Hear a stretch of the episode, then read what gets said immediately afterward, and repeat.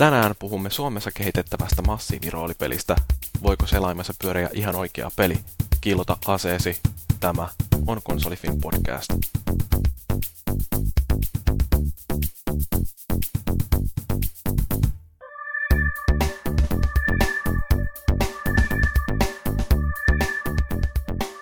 No niin, tervetuloa taas Konsolifin podcastiin. Tänään jakso numero 27 ja ollaan jälleen kerran tekemässä tällaista äh, kehittäjähaastattelua. Ollaan tällaisen äh, Suomessa vähän vähemmän tunnetun pelistudion kuin Supercellin tiloissa. Ja tota, täällä meitä on nelihenkinen raati pöydän ääressä.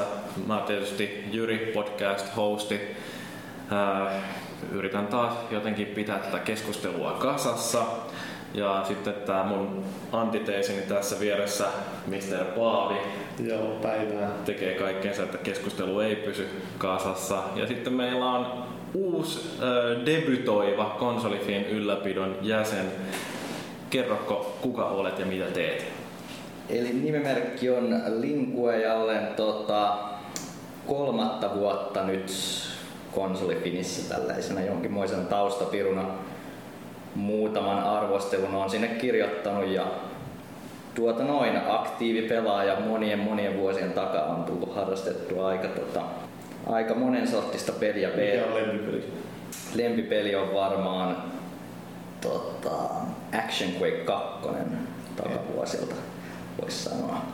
Nykyään tulee huomattavasti vähemmän pelattua sitä, kun se on jo 10 vuotta vanha ainakin, mutta tota, siitä tuli aikanaan tahkottua ihan kilpapelimielessäkin. Joo, no Linkki pääsee joskus tulevaisuudessa varmaan esittelemään itsensä vai- vielä vähän paremminkin. Sä oot sen nyt luvannut, että oot enemmän käytettävissä. Joo, tätä on pitänyt aloittaa tätä konsolifi rupeamaan, podcast rupeamaan tässä jo niin kuin varmaan. Joo, meidän podcastisivuilla voi käydä antamassa tähtiä tälle jaksolle ja kaikille aikaisemmillekin siellä on uusi ominaisuus, niin siellä voi antaa yhtä tähteä tälle, niin varmasti ei linkki pääse enää koskaan esiintymään. Mutta tota, sitten meidän isäntänä täällä näin on Supercellin perustajajäsen ja creative director, mikä se on luova johtaja. Joo, suuri johtaja. Luova johtaja, joo. Joo, Mikko Kodissoja on tosiaan nimi ja mä oon sitten ollut aktiivi devaaja viimeiset 15 vuotta. Että tota, sen verran aikaa nyt tässä on tosiaan tullut vietettyä tässä suomalaisessa peliskenessä. Ja tosiaan Supercell on nyt viimeisin, viimeisin yritys, niin mikä on pistetty pystyyn sitten vanhojen devaajakavereiden kanssa. Nyt sä oot aloittanut ihan kehittäjänä. No pelaajana totta kai silloin ihan alun perin, mutta tota, 95 mä aloitin tosiaan kehittäjänä enemmänkin graafikkona Mm. ja tota, friikuka graafikkona ja, ja tota, siitä 97 perustettiin kaverin kanssa ensimmäinen yritys, joka, joka oikeastaan fokusoi tuonne webbipeleihin silloin jo me tehtiin Javalla. Tällaisia ihan pieniä sovelluksia. Meillä oli jotain Alma Media ja muuta siinä näitä suomalaisia portaaleja, mitä silloin oli, niin asiakkaina. Me lisenssoitiin meidän niin portaalista pelejä tänne näin muualle. Ja siinä harjoiteltiin niitä pelien tekemistä muutama vuosi. Ja sitten vuonna 2000 perustettiin sellainen yritys kuin Sumea. Se oli tämmöinen mobiilipeliyritys. Siinä oli vähän enemmän sitten jo. Meitä oli kuusi perustajajäsentä siinä. Ja tota, Sumeassa sitten oikeastaan enemmänkin siirryn design ja tuottamisen pariin. Eli siinä aikaisemmassa yrityksessä niin mulla oli se kaveri siinä, me hoidettiin niinku oikeastaan kahdestaan kaikki. Hän hoiti koodaamisen ja mä hoidin, hoidin vähän kaiken muun. Ja siinä tuli ihan hyvin opittu mitä niinku baby steppejä oikeastaan pelidevauksesta. Ja sitten Sumeassa niin oli jo jonkunlainen tietotaito siihen. Sitten tosiaan pystyi olemaan paremmin se tuottaja ja creative director. Sumea merkittiin tai Digital Chocolate oikeastaan osti Sumean vuonna 2004. Ja tota, mä jatkoin sitten design directorina siinä vaiheessa. Mulla oli alla siinä noita designereita, niin mä olen heidän linjaesimies, eli tota, HR vastaava. Mutta oikeastaan pelidesign vei mennessä ja musta tuli taas niin oikeastaan creative director ja Digital Chocolatessa olin tosiaan tuonne 2010 saakka ja sieltä sitten lähdin perustamaan tätä Supercellia. Toi on aika kiinnostavaa, että sä oot tosiaan niin aloittanut pelien kehittämisen ihan jollain Java-appleteilla. Että niin, miten paljon nämä kehitysvälineet ja yleensä ympäristöt on muuttunut ja kehittynyt kun vertaa siihen ihan alkuaikoihin, kun webissä jotain tuollaista ihan sivulla toimivaa interaktiota oli mahdollista ruveta tekemään? No on se, totta kai se on kehittynyt aika hyvin tässä näin. Ehkä se kehitys olisi voinut olla vieläkin nopeampaa. Et nythän me nähdään pian aika iso loikka, niin kuin mitä tulee peleihin, tai niin kuin browseripeleihin oikeastaan, selainpeleihin. Nyt kun tulee toi Flash 11, kun alkaa pyöriä niin kuin polygonit nopeampaa kuin PS3, niin tota, se, se niin kuin oikeastaan on semmoinen yksi iso, iso milestone, mitä on odotettu tähän saakka. Serveripuolella totta kai niin kuin yleisesti ottaen. Silloinhan niin kuin 97 kun me aloitettiin sen, niin meillä oli, meillä oli isot visiot niin kuin tämmöistä MMOsta, mikä me tullaan tekemään ja vaan kaksistaan. ja toi, oikeastaan niin tämä Supercell jatko siitä, mihin se Kota Interactive Visio joskus jäi, se oli siis tämä aikaisempi yritys. Ja tota, nyt, se, nyt se tuntuu, niin silloin se ei ollut mahdollista, nyt se tuntuu, että se on mahdollista. On paljon enemmän ihmisiä, kenellä on sitä tietotaitoa, että sen pystyy tekemään. Plus sitten tosiaan tuo teknologia on kuitenkin sen verran eteenpäin kehittynyt, että sen pystyy tekemään. Mua itse asiassa kiinnostaa ihan silleen, kun mä oon itse joskus aikoinaan koodannut jotain äh, kalenterisoftaa ja sähköposteja ja muuta tällaista, niin tota, miten tuollainen pelin kehittäminen eroaa tällaisesta ihan joku perustoimistosoftan tekemisestä? Onko sulla käsitys siitä, että, että miten jotain tällaisia perustoimistosoftia kehitetään vai onko kaikki sun kokemukset sitten taas tältä pelipuolelta? No pitkälti pelipuolelta en ole, en ole pahemmin niin ollut suunnittelemassa edes mitään toimistosoftia koskaan sen, sen enempää. Tota, ohjelmojen näkökulmasta en oikein osaa vastata noihin kysymyksiin silleen, että miten se eroaa. Totta kai niin pelissä, tai pelidesign yleensäkin lähtee siitä lähtökohdasta, että tota, minkälaisia tunteita se niin ohjelma herättää siinä käyttäjässään. Kun toimistosofta enemmänkin sitten taas suunnitellaan sen pohjalta, sen funktionaalisuuden pohjalta ja miten se niin helpottaa sen työntekoa. Ja tota, siinä ehkä niin kuin, lähinnä se lähtöasetelma on niin erilainen näissä kahdessa, että toinen on viitetuote, toinen on, toinen on funktionaalinen toimistotuote.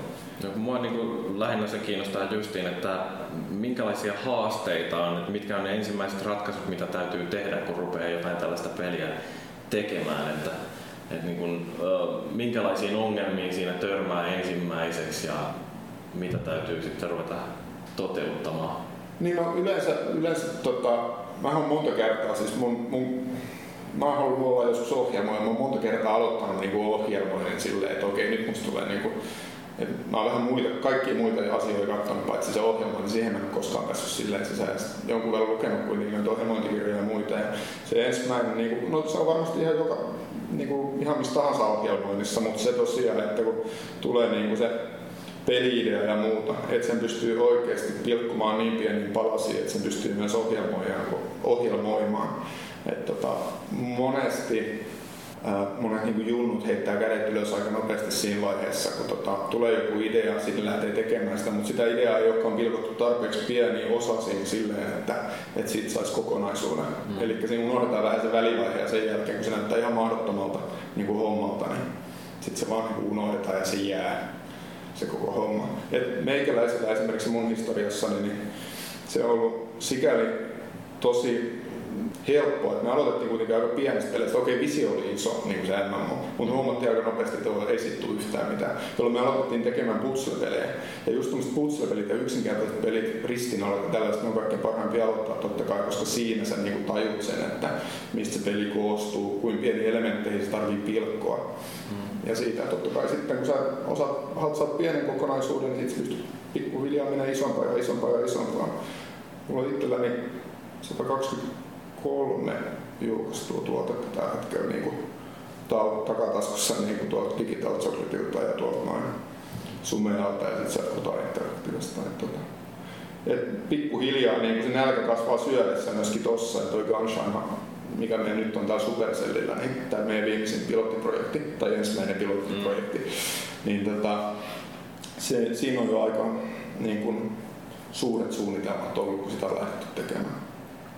No se varmaan on niin kuin ihan perusasioista täytyy kuitenkin lähteä, että täytyy osata ohjelmointikieleen. Että musta oli hauskaa, kun konsolifini foorumilla, niin siellä joku, en tiedä oliko se jollain ohjelmoinnin niin peruskurssilla tai jossain vastaavalla, ja se kysymys oli suunnilleen, että voisiko joku kertoa mulle, miten ohjelmoidaan C++, niin siinä kohtaa on vähän sellainen, niin kuin, että, että ehkä sun kannattaisi ottaa joku kirja käteen ja ruveta tutustumaan aiheeseen, että välttämättä sä et opi niitä asioita täällä kyselemällä tyhmiä. Että... Ja itse ainakin oppinut huomannut sen, että sen oppii nimenomaan itsestään tekemällä. Että Kyllä. Sitä ei pelkästään lukemalla opi. Että jos oot vaikka lukenut kuinka monta kirjaa, mutta jos et sä ole mitään koodannut, niin ei. ei. Joo, todellakin. Ja se palaava halu täytyy olla ihan uskomaton, niin jos haluat esimerkiksi peliohjelmoijaksi. Mm. Tota, mä oon joskus kuullut sellaisen, että ohjelmoinnista niin kuin 0,3 prosenttia niin kuin pystyy ohjelmoimaan vähän, vähän hienomman pelin tai jotain vastaavaa. Tämä on joskus niin kuin aikoinaan. Mulle kerrottu, en muista mistä, mistä lähteestä se oli, mutta tota, et se on aika pieni osa kuitenkin, sitten kenelle riittää se halu ja palaava into. Niin... Eihän se ihmisen homma ole sellainen. Ei se on väkertäminen. Ei, mutta siis kyllähän toi, kun ajattelee, että minkälaista yleensä ohjelmointi on, niin sehän riittää, että saat jotain toimimaan. Mutta pelissä se ei riitä, että jokin toimii, vaan siinä täytyy optimoida ja optimoida lisää. Ja sitten vielä kun kaikki näyttää pyörimään kohtuullisen hyvin, niin sitten täytyy optimoida vielä, että se rupeaa pyörin täydellisesti. Ja että se tota, vaatii varmaan kärsivällisyyttä ja sitten toisaalta ää, kykyä yhdistellä asioita ja tehdä sellaisia ratkaisuja, joita joku peruskalenterikoodaaja ei sitten välttämättä enää jaksa tehdä. Nimenomaan just tuollaisessa toimistotyökalussa se on niin helppo, kun sä pystyt katsomaan sitä ohjelmaa ja sanomaan, että tekeekö se nyt sen, mitä sen pitää tehdä. Pelissä sun pitää miettiä, että onko tämä nyt riittävän hyvä peli. Mm. Et, niin kuin, että aina voi, peli voi aina parantaa toimistotyökalu. Sitten kun se tekee sen kalenterin, niin sittenhän se on riittävän hyvä. Kyllä, että se, sen itse tästä niin, tota, oikeastaan niin matkan varrella 15 vuoden aikana on nähnyt kaikenlaisia ohjelmoijia ja siis ohjelmoin, niin puolet oikeastaan ohjelmoin ohjelmoija niin yhdestä tulee siitä, että se oikeasti jaksaa debukkaa sitä omaa koodia. Eli se jaksaa mennä takaisin siihen koodiin ja katsoa niitä fix, bugeja, mitä siellä on, jaksaa fiksata. Niin just sitä pitkäjänteisyyttä siinä vaaditaan. Siis on paljon niin sellaisia ihmisiä, jotka koodaa niin kuin jonkun häkkyrän kasaan ja sen jälkeen se on niin kuin valmis peli, eikä ne haluaisi enää koskea siihen, niin kuin, se on täynnä bugeja. Ja Koodattu sillä tavalla vielä, että siitä jotain eläkään selvää, kun sitä menee joku muu kattoo sieltä, niin että minkälaisia kommentteja tai siellä on kauhean kasaan koodia ja sitten kukaan ei tiedä mitä mikäkin tekee. Nimenomaan, kyllä. No joo, mutta hei, voitaisiin vaikka alkaa käydä tätä käsikirjoitusta lävitte, kun meillä tällainen on, niin tota, ihan supersellistä, niin kysymys, koska todennäköisesti suurin osa meidän kuulijoista ei kauheasti tiedä Supercellistä. Mun täytyy myöntää, että tämä oli aika vieras firma mullekin, kunnes Tontsa järjesti tämän tapaamisen. Sama juttu sitten, taustatutkimus käyntiin. Ja niin, että tota, niin, kerroko lyhyesti, mistä Supercellissä on kysymys? Joo, eli tosiaan huomattiin sellainen pieni käppi tuolla markkinoilla, että nythän niin toi sosiaaliset mediat, Facebook on aika, aika huudossa, Facebookissa on tietyn tyylisiä pelejä. Esimerkiksi tuo mun entinen työnantaja Digital Chocolate tekee siinä pelejä tällä hetkellä. Ne pelit on tietyn tyylisiä, olette varmaan Farmille sitä kuullut joskus. Mm. Webissä on myöskin niin kuin, niin kuin Facebookin ulkopuolinen maailma ja on niin kuin, tällaisia niin kuin, äh, browserissa toimivia pelejä, joita, joissa niin kuin oikeastaan nämä liidaavat niin kuin devaajat on tuolta Saksasta pitkälti, eli Big Point ja ne, ne pelit on taas aika HC silleen, että siinä kestää vähän aikaa päästä niihin sisään, jos esimerkiksi verrataan nyt jonnekin Farmille. Mm. Eli ne on niinku oikeastaan sen, jos mietitään tuota browser-pelaamista, niin ne on niinku sen spektrin niinku vähän toisissa päissä nämä kaksi. Ja sieltä, mitä me nähtiin, oli se, että pystytäänkö me tuomaan, tai siis se on, se on oikeastaan se, mihin me halutaan vastata. Eli se meidän mielestä puuttuu niin kuin tällainen keskeltä niin kuin tällainen oikeastaan peli, joka olisi syvempi kuin yleensä nämä Facebook-pelit on, mutta sitten se on myöskin niin aika accessible, eli tota, enemmän lähestyttävämpi kuin nämä perinteiset browseripelit. Ja tota, vähän katsottiin sitä sitten sitä tota, kenttää siellä enemmän ja tota, päädyttiin siihen, että joo, tästä, tästä löytyy tällainen, tällainen rako niin tällaisille reaaliaikaisille browseripeleille mitä pystyy pelaamaan kavereiden kanssa. Yritetään ottaa sieltä nämä sosiaalisen median tuomat parhaat puolet kuitenkaan ärsyttämättä käyttäjää liikaa. Että tota, monet niin kuin näistä käyttäjät kokee, että näistä esimerkiksi Farmvillesta tai tällaisesta näin, että ne on pelkästään tämmöistä spämmäyskoneita. Mm. Ja tota, se on niin kuin tämmöinen pelaajien keskuudessa ainakin, ainakin ollut niin kuin tämmöinen, tämmöinen tota, tietynlainen konsensus, että näin on. Sitten taas tosiaan niin tuodaan niin kuin se, se syvyys, mikä löytyy tuolta niin kuin saksalaisista roolipeleistä ja näistä browseripeleistä. Dark Orbit hyvänä esimerkkinä. Ja tota, näitä yhdistelemällä niin tosiaan tuo meidän pilottiprojekti sai, sai alkunsa ja me saatiin tähän sellainen, sellainen joukko kasaan, kenen niin löytyy tuo tekninen tietotaito myöskin sitten myöskin luoda niin tällaisia reaaliaikaisia monipelejä tuonne nettiin. Se oli se oikeastaan ajatus, niin missä lähdettiin tota tekemään. Joo, mä kattelin Supercellin sivuja, että teillä varsinkin tämä perustajakaarti näyttää olevan aika kovan luokan tekijöitä. Minkälaisia tyyppejä teillä on ollut tässä perustamassa ja mistä kaikista firmoista ne on tänne tullut? No joo, eli tota, meillä tosiaan on niin kuin, meillä on porukkaa Remediltä, meillä on toi Alan Wakein gameplay-ohjelmoija Lassi Leppinen on tota perustajaporukassa. Lassin historia juontuu oikeastaan myös tuolta Sumeasta, eli tunsin Lassin niin siinä vaiheessa, kun Lassi joskus alkujaan sinne Sumeaan liittyi. Ja tota, Deromen Nikon taustat on pitkälti sulakkeelta. Ja tota, hän vastaa meidän niin serveriarkkitehtuurista sitten taas. Visa Forsteen ja Petri Styrman tulee molemmat tuolta Digital Chocolateilta. Eli tota, Visa on Tools kautta client-ohjelmoja, kun sitten taas Petri on meidän lead-artisti. Ja tuossa oli oikeastaan se perustajan kaarti. Ja sitten kun firma oli vähän vanhempi, niin saatiin, saatiin muita niin kuin kovan luokan tekijöitä myös mukaan. Et, tota, Mr. Woodliving siinä vaiheessa, kun Real Networks päätti sulkea Mr. Woodlivingin ovet, niin sieltä me saatiin hyvää porukkaa tänne.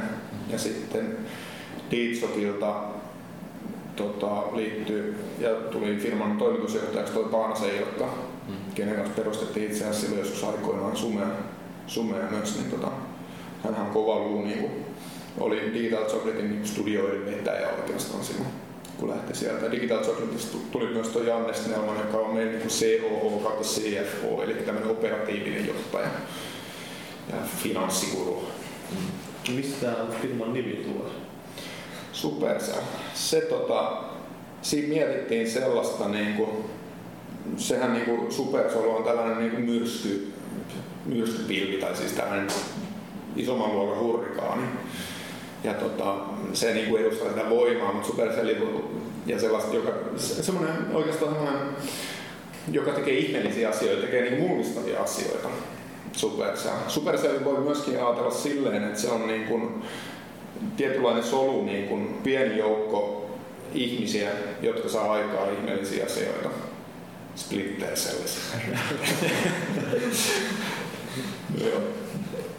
Mutta sieltä se tulee tosiaan. Siinäkin käytiin aika paljon noita nimiä läpi ja sit se se vaan. On vaikeaa miettiä firmalle nimeä. Ei ole itse joutunut miettimään. Kyllä, joo. Siinä, ei se kolme kuukautta sovittiin, että se keksittiin tai että se lyötiin lukkoon. Siinä oli muutama muu vaihtoehto aluksi semmoinen esimerkiksi kuin Big Boom. se itse asiassa meni kaupparekisteriin saakka, mutta sitten se, se oli jonkun muun käytössä, niin laitettiin se. Supercell oli itse asiassa parempi meikäläisen mielestä. Hyvä näin.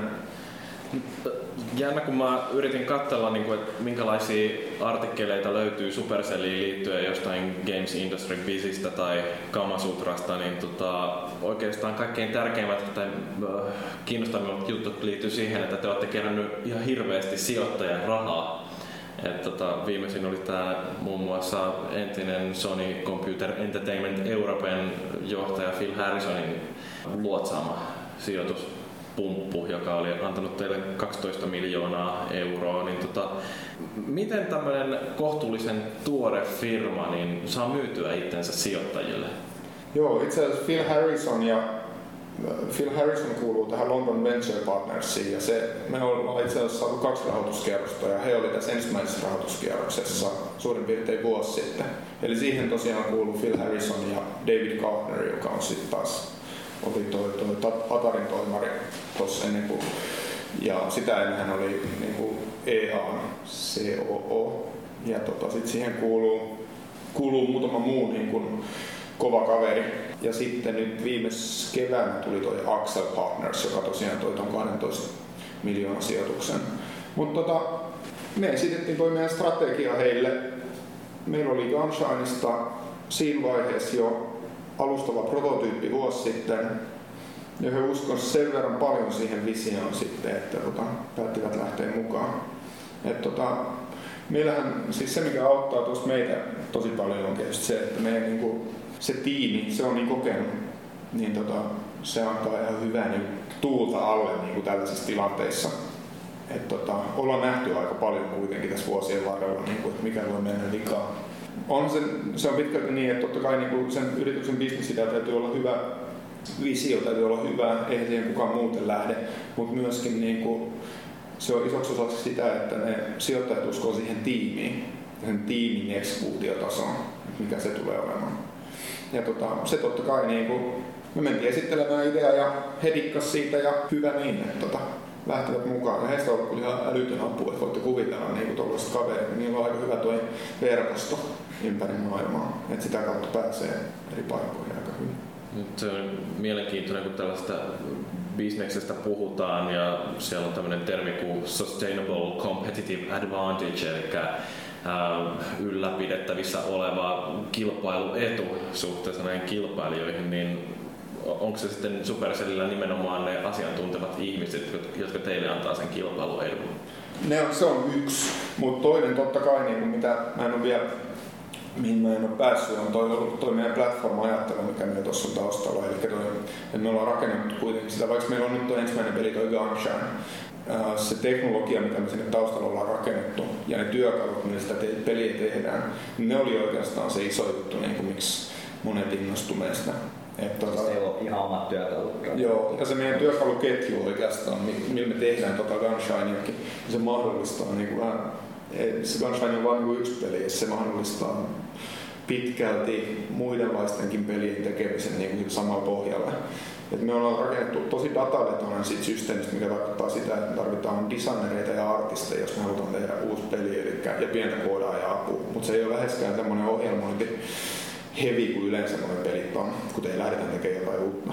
Niin siis teillä varmaan kilpailijoiksi lasketaan just joku tämmöinen big pointti, joka muun muassa on tämän Battlestar Galactica-pelin julkaissut ja nehän käyttää samaa tätä Unity Engineä kuin mikä on tuolla esimerkiksi Recoililla tässä Rochardissa ollut, niin tota, teillä on sitten oma moottori, jota te pidätte ilmeisesti parempana kuin mitä tämä on tämä Unity. Unity. Ee, joo, me ollaan tosiaan lähdetty tekemään tuota peliä Flashin päälle. Ja tota, Flashille rakennettu sit oma 3D-moottori, mikä pyörittää nyt tota meidän ensimmäistä peliä. Ja tota, kyllä me tullaan varmasti ottamaan hyötyä irti tästä niin Flash 11 siinä vaiheessa, kun Flash alkaa tukea rautakehitystä. Mm. Niin tosiaan mennään sitten siinä vaiheessa siihen, tai jossain vaiheessa siihen, ei tarkkaan tiedä vielä koska. Koska tämä Gunshine nimenomaan se on kyllä nyt suunniteltu toimivaksi myös niin softarendaajalla, mikä meillä tällä hetkellä on siinä rakennettu sinne sisään. Miten tämä HTML5 on? Niin sitäkin on vähän, siinä on vähän ollut puhetta nyt Flashin kanssa, että niin semmoiseksi kilpailijaksi Flashin, mutta käsittääkseni ainakin tietysti tämmöisiä pelisovelluksia ei ole vielä ainakaan samalla tasolla kuin Flash. Joo, me ollaan tutkittu kovasti sitä HTML5. HTML5 ei vielä ole ihan siellä siinä vaiheessa tosiaan niin kuin sanoit, että se pystyisi kilpailemaan Flashin kanssa. Et esimerkiksi toi Gunshine on sen verran raskas peli graafisesti, että ei se HTML5 vaan se tippuisi kyydistä aika nopeasti. Et se, mut siitä tulee kova juttu jossain vaiheessa, en tiedä tarkkaan vielä missä vaiheessa. No, jännä on, kun justiin luin tänään jotain juttua siitä, että Microsoft kun meinaa näitä Windows-tabletteja jossain vaiheessa lanseerata, niin siellä on pudotettu kaikki tällaiset flashituet ja Adobe Airit ja muut vastaavat, että siellä luotetaan vahvasti siihen, että HTML5 pystytään tekemään kaikkea. Mutta tota, mitä sitten kun äh, te teette noita flashipelejä, niin sitten yksi saitti, jossa näkyy ihan hirveästi kaikenlaisia flashipohjaisia pelejä, on toi Congregate, niin luotatteko te siihen sitä, että teidän pelit on vain yksinkertaisesti niin paljon parempi kuin tuollainen sivusto, missä on tuhansia ja tuhansia pelejä, mutta ne on vähän pienempiä. Ee, siis jokaiselle jotakin löytyy netistä. Congregate on yksi, niin kuin Congregatehan on portaali, ja me voitaisiin tehdä Congregatein kanssa jossain vaiheessa jonkunlainen niin kuin yhteistyösopimus, että he myöskin me pistetään niin kuin meidän peli myös heidän saitille ja sieltä pääsee sitten pelaamaan Gunshinea. Tällä hetkellä meidän ylivoimaisesti niin kuin isoin platformi niin kuin netissä, jos miettii, niin kuin, ja tämän niin virallilevityksen kannalta on kuitenkin Facebook. Eli tota, siinä missä joku Big Point käyttää pitkälti rahaa haljakseen niin käyttäjiä ää, tuolta netistä, niin tota, meillä on sekä destinaatiosaitti gunshine.net, mutta meillä on myöskin Facebook, siis Facebookin sisällä, niin Facebook-kannuksessa meillä on peli. Ja tota, meillä on peli rakennettu tiettyjä, niin kuin sen pelin sisään tiettyjä tällaisia featureita, mitkä mahdollistaa sen, että se peli saa näkyvyyttä siellä Facebookissa ja se niin kuin itsestään oikeastaan levii siellä. Eli tota, Congregate on ehdottomasti yksi niin kuin varteutettava vaihtoehto jossain vaiheessa, niin kun lähdetään etsiä enemmän yhteistyökumppaneita. No entäs sitten toi Gaikai, joka on taas sitten tämmöinen pilvipohjainen pelipalvelu, jossa ajetaan käytännössä natiivisovelluksia siellä selaimen ruudulla, että sehän muistuttaa sitten enemmän jotain onlinea tai muuta tällaista, niin tota, onko se sitten jonkinnäköinen uhka vai kilpaileeko se eri markkinoilla? En mä tiedä, onko se mikään uhka. Siinäkin taas tulee se, että me tähdetään, niin kuin, tai meidän pelit on vähän erilaisia kuitenkin siihen verrattuna. Mä oon itse seurannut sitä ja tota, se on ihan varmasti lyö jossain vaiheessa itsensä läpi. Mutta tota, se, me ei olla niin paljon katsottu kuitenkaan sitä, me ei pidetä sitä sellaisena uhkana. Me yritetään enemmänkin löytää niin kuin se, se oma niin kuin positio tosiaan, niin kuin mä sanoin, niin sieltä, kun puhutaan niin selainpohjaisista peleistä, niin sieltä sellaisia pelejä, niin kuin, jotka ottaa sen sosiaalisen aspektin kuitenkin huomioon ja sitten, sitten tekee siitä kokemuksesta syvempää. Et Gunshine on tosiaan ensimmäinen peli, mutta tota, siitä me ollaan opittu ihan älyttömästi ja tullaan oppimaan. Sehän on vielä niin beta-vaiheessa. Ja tota, sitä samaa oppia sitten tullaan viemään eteenpäin muihin peleihin. Sieltä varmasti sitten taas aikaista löytyy niinku muille jotain, niinku, että nehän on enemmänkin perinteisempiä aika HC-pelejä, mitä tällä hetkellä sieltä löytyy, siis konsolipelejä ja tällaisia näin, mitkä ei niinkään ota sitä sosiaalista aspektia vielä huomioon. Yksi oikeastaan, kun pelibisneksestä puhutaan ja tietysti kun Suomesta tätä katsotaan, niin kiinnostaa tämä yleensä Suomen pelibisneksen taso ja rahoitustilanne ja kaikki tällaiset, niin kuin, että miten meillä menee. Niin musta oli aika mielenkiintoista, että nyt justiin tänään esimerkiksi oli noissa kaiken maailman talenttumin tai päiväkirjeissä, niin kerrottu muun muassa tällaisesta, että Rovion markkina-arvo, eli siis Angry Birdsin tekijä, niin niitä markkina-arvoksi on arvioitu, tämä on talouselämän oma laskelma, että en tiedä kuinka uh, uskottavaa tämä on, mutta kuitenkin niin voidaan sanoa, että se on melkein jo arvokkaampi kuin Nokia.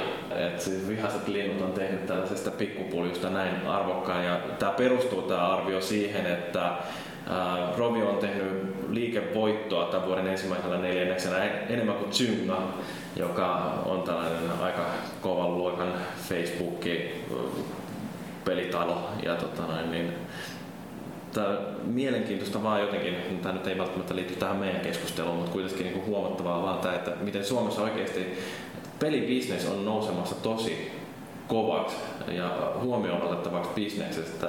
Miltä tuntuu olla tälle kehityksen aallon harjalla? Hyvältä. se Suomen pelikehitys tuntuu elämään aikamoista kultakautta tällä hetkellä. Pitkälti kiitos totta kai Rovion niin ja vihaisten lintujen.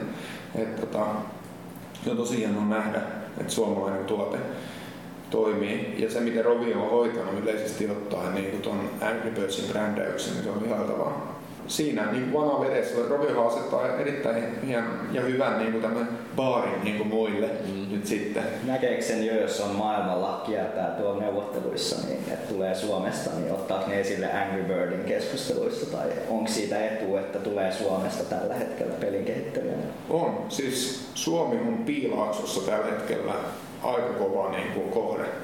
Siellä yleisesti ottaen niin pidetään suomalaista osaamista arvossaan. Ja totta kai, siis Angry Birds on yksi iso osa sitä, mutta on, on muutenkin, niin kuin, että Suomessa kuitenkin, no se suomalainen tietotaito, se on jotenkin noussut siellä esiin. En tiedä kaikkia, niin kuin, mistä kaikista voi johtua, mutta tota, totta kai niin kuin helpoiten tulee ajatelleeksi sitä, että Angry Birds on ollut iso vaikuttaja siihen, koska se on niin paljon tilaa niin kuin mediassa ja muuta. Mutta tota, on muitakin, siis just Remedit ja Grey Area on saanut jonkun verran Eli tämä, tämä Shadow, Citiesin tekijä on saanut aika paljon pressitilaa ja muuta. Ja, ja tota, esimerkiksi Supercell luultavasti on tunnetumpi piilauksessa kuin Suomessa. Mm, joo, en yhtään epäile, etteikö näin olisi.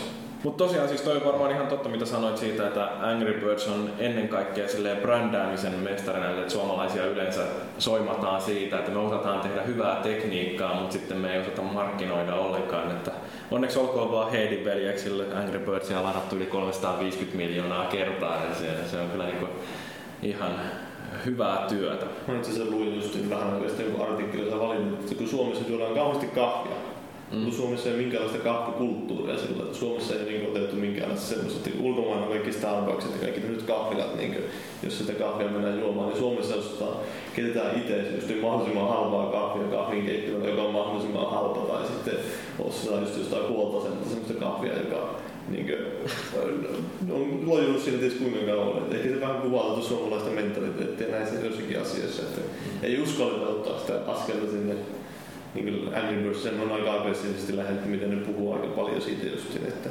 minkälaisia suunnitelmia niillä on sille brändille. Ja... Joo, ei ihan ensimmäiseksi tulisi mieleen, että on suomalaisia. Onneksi ovat tosiaan, niin kuin, että, tota- mutta sitten pitäisi monen ottaa oppia kyllä, miten he hoitaa asioita.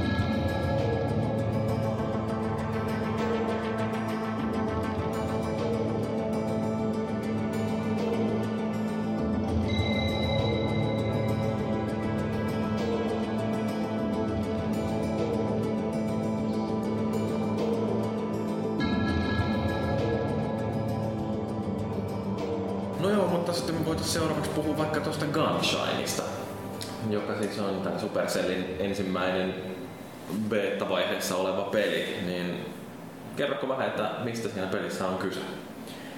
Joo, meillä on jonkun verran MMO-pelaajia niin kuin tässä devausporukassa ja sitten tosiaan katsottiin sitä kenttää. Ja katsottiin, että okei, täällä ei pahemmin ole näitä isometrisiä seikkailupelejä, questipohjaisia seikkailupelejä. Ja tota, katsottiin sitten meidän tekkiä, mitä se mahdollistaa. Ja sitten päätettiin lähteä tekemään oikeastaan tällaista niin kuin yhdenlaista MMOta. Se alkoi itse asiassa, se on se, semmoinen mielenkiintoisempi tarina, että se ei itse asiassa alkanut Skifi-pelistä, vaan se alkoi enemmänkin niin kuin tällaisesta modernista gangsteripelistä. Mutta sitten siinä devauksen aikana se pikkuhiljaa niinku muuttu, se visio siitä. Ja tota, siinä on niinku, meillä on aika jonkun verran bossitaisteluja esimerkiksi siinä meidän pelissä. Eli mennään ryhmässä ihan niinku instansseihin, mennään mätkyttään bosseja. Niin siinä tuli niinku nämä realistisuuden rajat jossain vaiheessa ja realismin rajat vastaan niinku tässä näin gangsteriteemassa. No niin, mennään uutta mafiossaa, niin pistää lättyä ja muuta. Ja Toni Montana mennään vetämään. Kyllä, mutta siinä vaiheessa, kun sä oot vetänyt sitä 15 kertaa, niin sitten tota, noin... Come say hello to my little friend. Jep. Niin tota, sitten päätettiin ottaa pieni steppi eteenpäin, eteenpäin niin kuin ajassa ja nyt se on tämmöinen oikeastaan dystooppinen tulevaisuus, niin kuin aika pitkälti perinteinen cyberpunk-tarina sitten toi Gunshine, että siihen se loppujen lopuksi päätyi. Onko toi tyypillistäkin pelin kehitysvaiheessa, että sen visio muuttuu noin rajusti, että todetaan, että tämä ei oikeasti toimikaan tällaisessa settingissä, että meidän on pakko keksiä tähän uusi tarina? Ei. ei, ei se ole niin yleistä. Mutta me ollaan tehty tässä muutamiakin asioita, mitkä ei ole niin yleisiä niin pelidevauksessa. Me uskotaan itse sellaisen niin open development tota, metodi oikeastaan. Eli mehän tuotiin Gunshine, kun se oli aika aikaisessa vaiheessa, niin tuotiin niin beta-testaajille. Haluttiin niin kuin alustavaa feedbackia siitä, mikä toimii, mikä ei toimi. Ja viimeiset puoli vuotta me ollaan aika paljon sitten just käyttäjäpalautteen pohjalta niin kuin viety sitä eri suuntiin. Eli tota, me devattiin sitä Gunshinea kahdeksan kuukautta, jonka jälkeen me avattiin se sitten sit tosiaan yleisölle tai beta-testaajille. Et eihän se niinku, ei, ei, se on aika tavatonta, että niin sä, lähdet, sä lähdet tosiaan jostain tietystä teemasta ja sitten sä jossain vaiheessa päätet mennä muuttamaan sen. Et siinä vaiheessa helmikuussa, kun Gunshine meni Private Betaan, niin siellähän oli pelimaailmassa oli niinku legacy-kamaa, niinku tätä vanhaa tavaraa niinku siitä vanhemmasta teemasta ja sitten oli uutta kamaa sekaisin. Tuleeko sinne luovalla johtajalla sellainen elämäntuska, että niin mä oon äh, kauheasti hikeä vuodattanut, että olen luonut tällaista tarinaa ja nyt sitten kaikki täytyy panna uusiksi vai onko se vaan sillä tavalla, että no se on elämää? Joo, siihen on oikeastaan oppinut aika hyvin tässä näin, että, että jos, jos joku kirjoittaa Design Dockerin projekti alussa ja jos se on samanlainen se Design Dockerin projekti lopussa, niin sitten sitten eletään kyllä jossain unessa tai jotain vastaavaa. Ei koskaan ole kyllä niin tapahtunut. Ja tota, se projekti ja se design elää niin älyttömän paljon yleensäkin projektissa. Et, tota, siihen on aika hyvin tottunut tosiaan, että eikä, eikä silleen rakastu mihinkään ideoihin, että haluaa välttämättä pitää niitä siinä. Et siinä ehkä tullut jotenkin pikkasen tässä vuosien varrella niin analyyttisemmaksi siinä, että katsoo vähän sitä enemmän, mitä ne käyttäjät on mieltä ja tota, sen mukaan tehdään päätöksiä, eikä välttämättä sen mukaan, miten itse haluaisi pelata sitä peliä. Mm. Sanoit, ettei tuollaisia isometrisiä vastaavia MMOita ole hirveästi, mutta onko tota, onko teillä ollut kuitenkin, mm, onko teillä ollut jotain tällaista isompaa esikuvaa sitten kuitenkin, mitä te olette tässä pelin kehityksessä referoinut tai vai onko sitten enemmän just pelkästään omaa, omaa ideointia takana? Joo, paljon referenssejä toki. Eli tota, Mitkä olisi suurimmat? Siis te- temaattisesti nyt tässä viimeisessä, eli tuossa niin science fictionissa, niin siellä on toiminut toiminut, no Syndicate on yksi, niin kuin jos lähdetään sieltä vähän kauempaa. Sitten on ihan... Crusader. Crusader. Ei tule mieleen mitään. Se on siellä Syndicatein ajoilta tällainen isometrinen räiskintäpeli. Mä en muista tota. punahaarniskainen kaveri. Se on joku skifi-juttu vai mikä Joo, se on nimenomaan tällainen skifi, isometrinen skifi-räiskintä. Joo, sitä mä en muista. Luultavasti mä oon pelannut joskus sitä. No luulen, se oli aika iso hitti aikanaan. Deus Ex ainakin tulee Superbonkista mieleen. Kyllä. Siinähän niin me, me tulee tosi iso uusi update nyt tuohon peliin tulee ensi viikolla. Ja siinä huomaa hyvin, että meidän UI-designeri on esimerkiksi pelannut Deus Ex, niin kuin tätä viimeistä. Värivalinnoista tulee huomanneekseen. Sitten on, on niinku ihan perinteinen, niinku, jos mietitään cyberpunkia, niin niinku kirjallisuus, niin sieltä niinku Mona Lisa Overdrive ja kaikki neuromancerit. neuromancerit sieltä tulee. Ja totta kai niin kuin jos, jos mietitään sitä pelimekaniikkaa, niin tota, siinä meillä on jonkun verran niin kuin, niin kuin MMOista otettu sitä. Meillä on tankki, tankkihiileri, depsi, niin kuin perus klassit tuossa pelissä.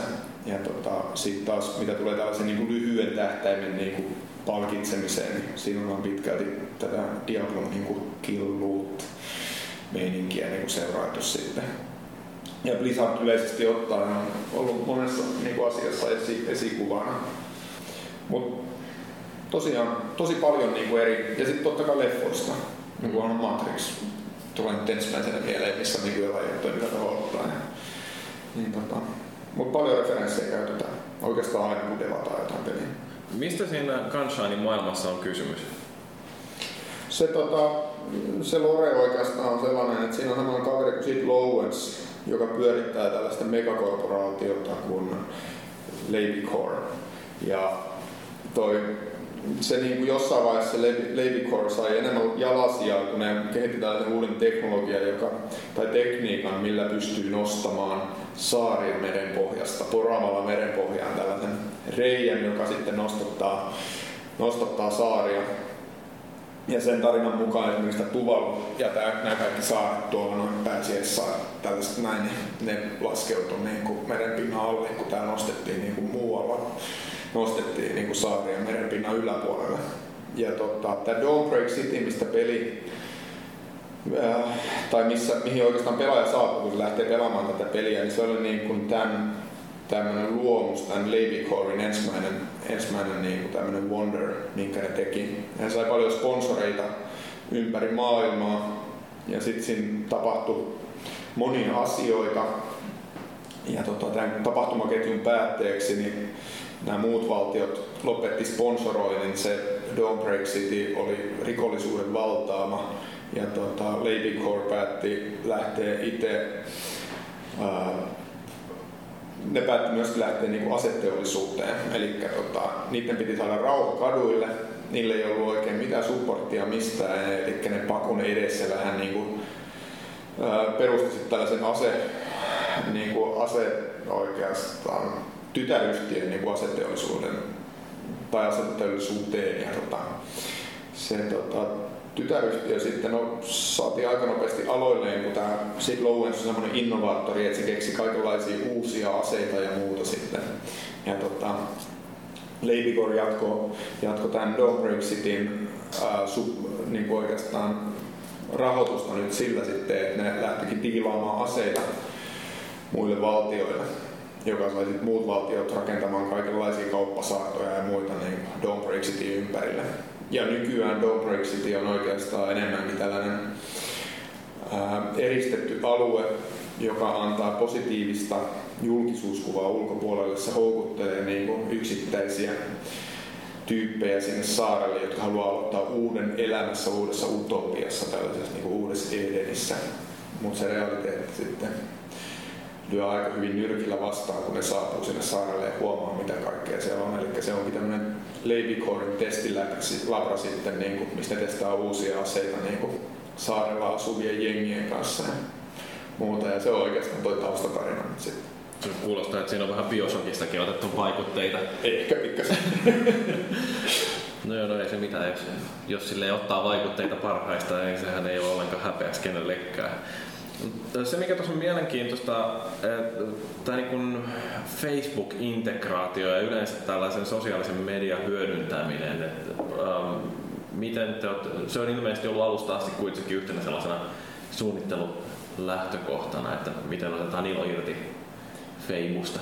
Joo, eli tota, Facebookin käyttö on vähän erilaista kuitenkin kuin yleensä, yleensä jos menet konsoli ja lähdet pelaamaan jotain pelejä, sä kulutat siihen sen kahdeksankin tuntia helposti aikaa.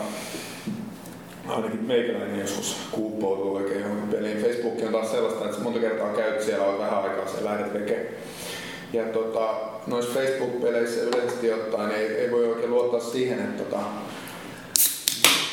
niin. ei, voi, ei voi oikein luottaa siihen, että frendit olisi välttämättä samaan aikaan linjoilla, jolloin tota, me ollaan kehitetty tuohon sellainen niin mercenarisysteemi tonne pelin sisään. Eli jos teistä jollain olisi nyt hiileri ja te olette mun kavereita siinä pelissä, niin mä voin niinku ottaa sen teidän hiilerin ja lähteä, lähteä sitten niinku tekemään questeja sen hiilerin kanssa. Ja se AI, eli toi meidän keinoäly ohjaa sitä hiileriä sitten niiden teidän valitsemienne päätösten pohjalta. Eli sillä hiilerillä sillä on tietyt skillit, mitä se käyttää sitten. Ja se AI, AI toimii silleen, että tota, no se toimii vähän samalla hiilaaja yleensäkin siinä pelissä. Paitsi että se AI-hiileri on todella suosittu sen takia, kun monta kertaa se oikeasti hiilaa teikäläistä, eikä niin kuin noin pelaajahiilaajat, jos monta kertaa osallistuu depsiin ja sitten niille ei olekaan enää energiaa hiilata teikäläistä siinä vaiheessa, kun sitä hiiliä tarvii. Mutta se on, se on oikeastaan semmoinen yksi iso juttu, mikä Gunshineissa on ja mikä on kiinnostanut monia, just toi asynkroninen monin peli. Eli sä voit ottaa sen kaverin, kun se kaveri tulee sinne peliin, niin se on saanut siitä palkinnon siinä ei me olla niin mitenkään silleen sitä limitoitu, eli jos mä käyttäisin jonkun teikäläisten hahmoa esimerkiksi siinä, että te tuutte samaan aikaan peliin, niin mä voin myöskin invitoida teidän, teidän sen hahmon gruppiin. Eli silloin mulla on mercenari, joka on niinku teikäläinen plus sitten sä oot niinku itse siinä omana itsenässä.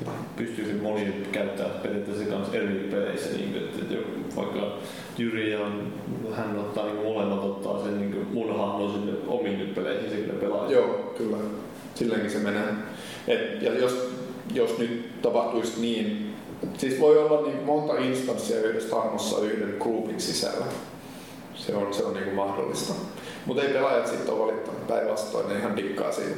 Monta kertaa mitä pelaajat meidän pelissä on tehnyt on silleen, että ne ottaa kahden henkilön groupin ja ne niinku vuokraa, molemmat niin kuin nämä vuokraa toisensa mercenaariksi, sinne, jolla niillä on neljä, niillä on niin kuin itse oma ja sitten peilikuva. Niin kuin Saat sä tupla expan siitä sitten, kun sun AI mättää ja sit se itse Sä, mättää. sä, et itse asiassa, sä saat sitä in-game rahapalkinnoksi siitä, kun sä autat sitä friendiä, eli sitä ei palkita expalla.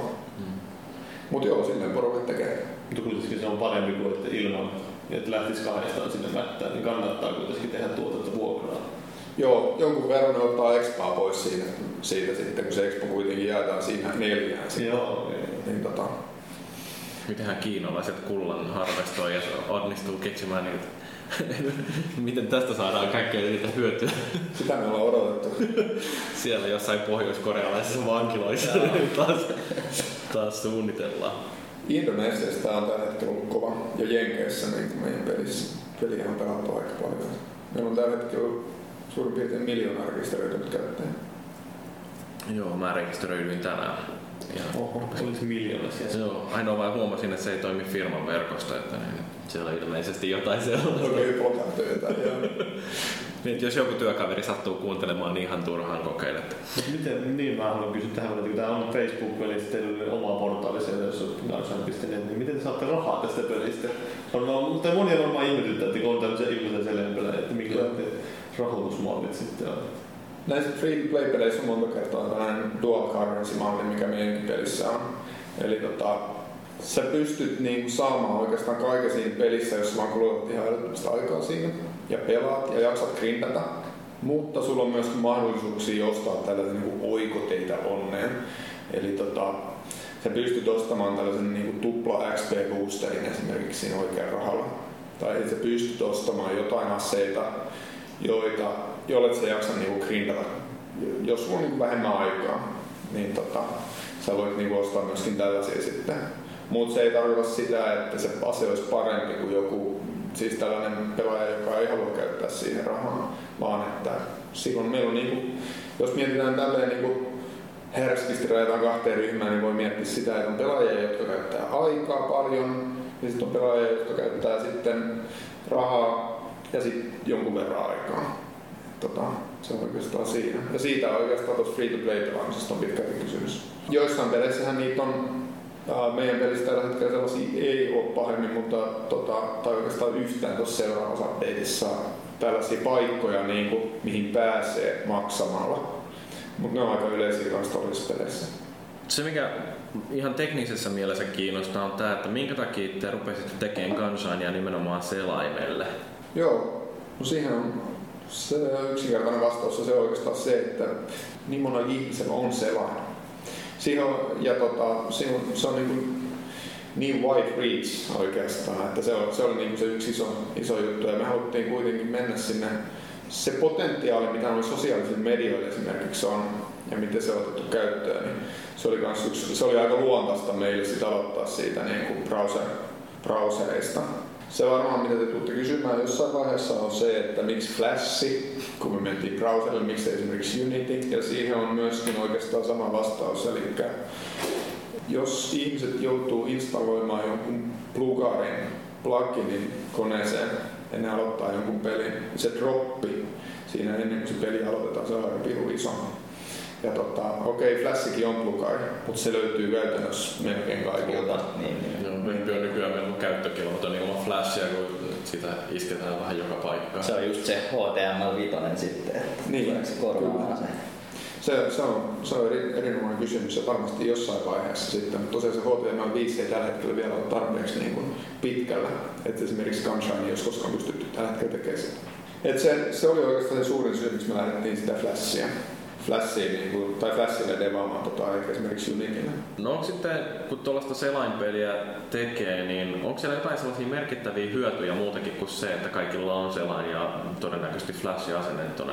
Mahdollistaako tuollainen, että sovellus pyörii selaimessa, niin jotain sellaista, mitä ei pysty esimerkiksi konsoleilla tekemään? Sun ei tarvitse ostaa sitä konsolia. Aika monessa paikkaa löytyy nykyään esimerkiksi tietokone ja just se browseri. Eli Mm. taas se, se yksi niin kuin meidän, meidän isoista niin kuin pointeista on ollut just se, niin kuin se accessibility oikeastaan. Eli ja me mitataan sitä silleen esimerkiksi, että kuinka monta klikkiä vaatii, että meidän peli pääsee uusi pelaaja pelaamaan. Niin se ei tällä hetkellä kovin monta klikkiä vaadi. Eli, eli yleisesti ottaen, niin no se, se kuin nopeasti vaan siihen peliin pääsee käsiksi mm. kiinni. On se helpompi just niin joku Facebook-integraatio varmaan vähän helpompi tehdä, että se on selautuinen peli. Joo, no se on, se on totta kai siinä, siinä myös sitten. Ja varmasti voi luottaa siihen, että kaikilla pelaajilla on nettiyhteys ja sitten Mm. Tämä tietysti niin kuin latautuukin vähän nopeammin kuin jos se olisi sitten joku DLC-peli jossain, jossain Steamissa tai vastaavassa. Joo, että tota, se, se on yksi asia, mihin me ollaan alussa yritetty panostaa just se, että mitä ladataan niin kuin minäkin aikana ja kuinka paljon sitä ladataan. Lähinnä ollaan yritetty just sitä, että se, kun menet ekan kerran pelaamaan sitä peliä, niin ladataan vaan välttämätön data. Eli että se latausaika pysyy mahdollisimman lyhyenä. Koska se on ihan suoraan, niin kuin, mitä pitempi latausaika sulla on, se enemmän ihmisiä tippuu mm. pois siitä, ettei vaan jaksa odottaa. Että toi. Noillahan niin konsolipeleillä yleensä, niin ihmiset on kuitenkin tehnyt sen päätöksen siinä vaiheessa, kun on mennyt siihen kauppaan tai sitten tota, storeen ja päättänyt tehdä niin se ostoksen, niin silloin se on niin tullut jo oikeastaan. Ja just meitä jotain retail box-tuotteita, niin silloin kun menet sinne kauppaan, sä ostat se sieltä ja sitten se menet sinne, niin silloin ihmiset pysyy helpommin siinä. Mutta netissä se, niin kuin, se ihmisten kärsivällisyys on ihan toisella tasolla. Niin kuin, että jos se kestää vähän kauemmin, niin mennään se onkin www.google.com ja etsitään joku muu. Kynnys täytyy hioa niin matalaksi kuin suinkin vaan mahdollista. Joo. Se on kyllä netissä varmaan justiin tämä että toisaalta siellä on helppo klikata mitä tahansa linkkiä, mutta sitten jos siellä joutuu odottamaan kaksi sekuntia, että sivu latautuu, niin sitten on niin helppo seuraava, niin. seuraava linkki. Ja... No onko sitten jotain sellaisia selkeitä rajoitteita, että jotain mitä haluaisi tehdä, mutta ei vaan onnistu, kun pyörii jossain Flash-ympäristössä toi peli? Oh. toi hiiren oikea nappula. oli just Niin joo. On, on yksi, yksi rajoite totta kai, mikä luo ihan mielenkiintoisia design-haasteita. Eli jos just kun on otettu jotain niin kuin referenssejä jostain tietystä mekaniikoista, niin siinä on joutunut pikkasen innovoimaan sitä, että miten se nyt hoidetaan sitten niin kuin pelkästään vasemmalla napilla. Toinen on totta kai full screen mode, jossa tota, on tekniset rajoitukset, eli jos flashin pistää full screen moodiin, niin keyboardi disabloituu, mikä on semmoinen, mikä on semmoinen tota, ihan niin kuin tehty Adoben puolelta niin kuin tietoturva, tietoturvan takia, mutta tota, tosiaan niin se, se luo pieniä niin kuin, ongelmia ainakin niin kuin näille jätkille, jotka tykkää käyttää kvertyä ja numeromäppäimiä niin kuin skilleihin ja muihin. Niin se on, siinä on muutama ihan tekninen haaste. Onko Adoben kanssa keskusteltu, että tämä keyboard-juttu esimerkiksi kuulostaa vähän sellaiselta, että se voi olla ikävää ihmiselle, joka tykkää pelata koko näytöllä, niin, niin että sit se ei ole mitään muuta käytettävissä kuin hiiri ja siinä vaan yksi nappi. Niin, silloin se peli täytyy suunnitella silleen, että se toimii hiirille yhdellä napilla. Että, tota, noin kaikki sitten, että me tuetaan kuitenkin näppäimistöä sit siinä meidän niin kuin, ikkunamoodissa. Että, no. Ja me, me vasta tullaan introamaan toi toi, toi full screen mode tuossa meidän seuraavassa päivityksessä. Miten muuten tämä pelaajien kommunikointi hoituu siihen, että onko se joku tekstipohjainen chatti? Ja... Joo, se on ihan tekstipohjainen chatti ja sitten jos puhutaan asynkronisesta kommunikoinnista, niin eli tota, vuoropohjaisesta kommunikoinnista, niin sitten se tapahtuu monta kertaa esimerkiksi Facebookin kautta, että postataan joku newsfeed sinne. Sitä kautta toinen tietää, että sä oot käyttänyt sen hahmoa ja sitä kautta se voi tulla sitten kollektaamaan palkinnot ja muuta. Mua kiinnostaa, kun me puhutaan tuota Flashista, niin jos teillä on toi teidän moottori, niin engine, niin tota, miten vahvasti te olette nyt sit naimisissa Flashin kanssa vai pystyykö sitä moottoria sitten käyttämään esimerkiksi HTML5 tai pystyykö porttaamaan sen moottori jotenkin toimimaan HTML5? Joo, me, meidän niin tohon, siihen oikeastaan tuohon niin tech pipelineen kuuluu sellainen yksi jännä työkalu, millä on käännetään esimerkiksi tota, niin kuin kun toi Flash, Flash ActionScript 3 koodia, eli toi peli on koodattu sillä ActionScript 3 kun se menee sen meidän pikku mokkulan läpi, niin se kääntyy Java-koodiksi suoraan. Tätä samaista mokkulaa käyttämällä sitten me pystyttäisiin mahdollisesti kääntää se johonkin muuhun kieleen jossain vaiheessa. Tällaisia työkaluja on rakennettu. Just tämä nimenomaan Mokkula, mistä mä äsken puhuin, niin se rakennettiin sen takia, että pystytään ajamaan niin kuin logiikkaa samaan aikaan klientin ja serverin puolella, jolloin häkkääminen tulee vaikeaksi. Eli Facebook-pelit yleensä häkätään aika nopeasti. Ja Diablo 1 oli hauskoja häkkejä joskus aikoinaan, niin kuin esimerkiksi monista itse muistan, niin tota, jotain eeppisiä aseita siellä, niin, niin tota, mutta nyt kun me ajetaan niin samaan aikaan sitä logiikkaa sekä Flashissa että serverillä, niin se on paljon vaikeampaa, koska kaikki validoidaan, validoidaan kaikki niin kuin käyttäjän tekemät siirrot siellä serverillä.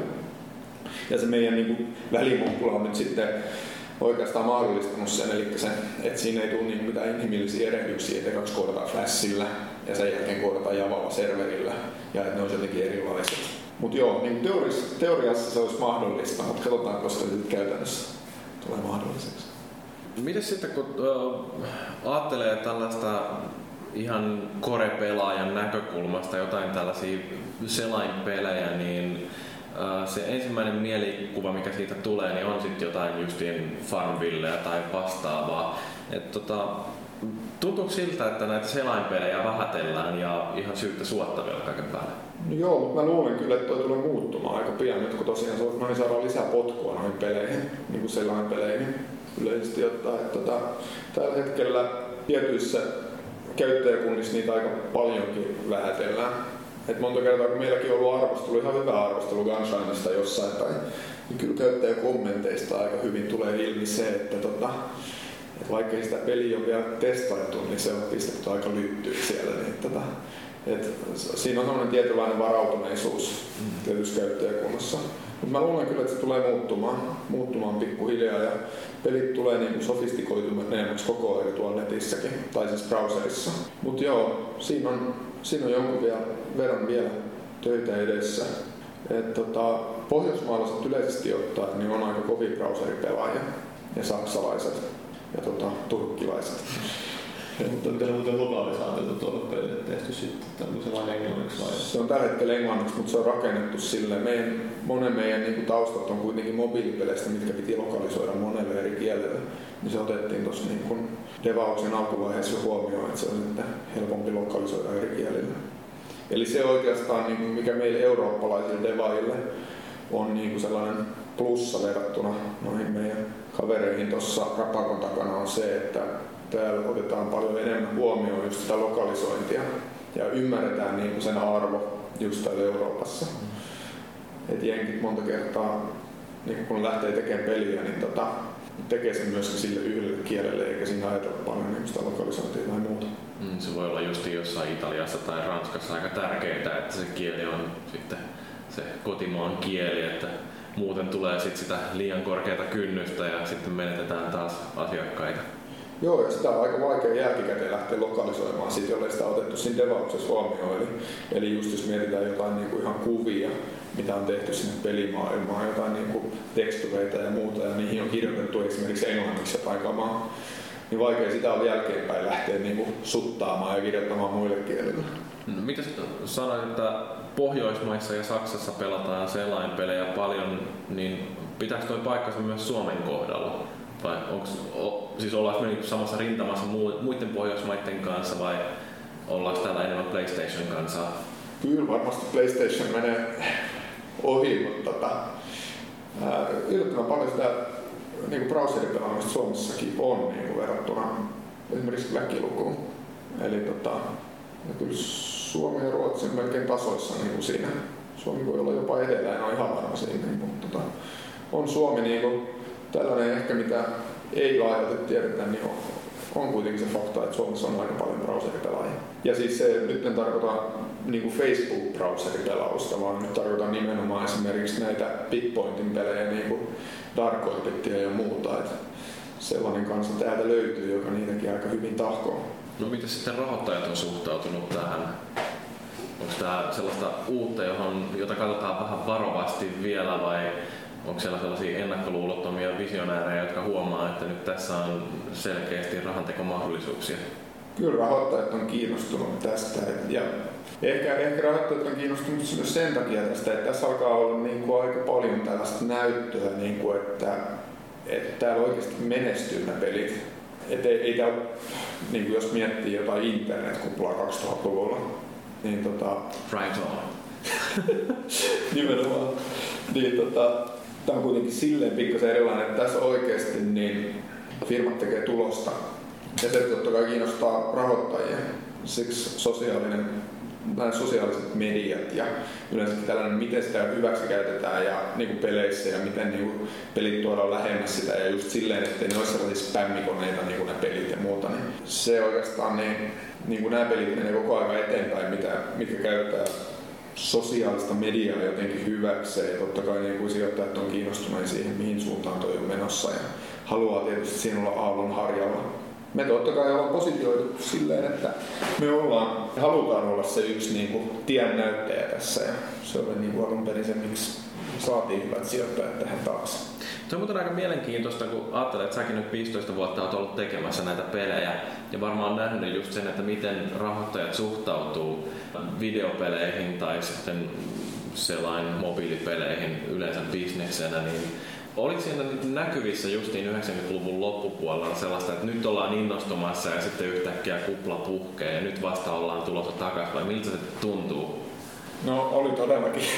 Mä olin, mä olin ihan siinä niin myrskyn silmässä oikeastaan silloin niin 90-luvun lopussa ja 2000-luvun alussa, kun siinä tuli nähty oikeastaan niin kuin kaikki puolet siitä niin kuin kuplasta, miten se puhkesi ja muuta. Tota, ensin rahoittajat oli totta kai kiinnostuneita kovasti, kupla puhkesi ja sen jälkeen oli vähän vaikeampi saada rahoitusta. Meille, meille se oli ihan hyvä sumenassa. Me niin kuin,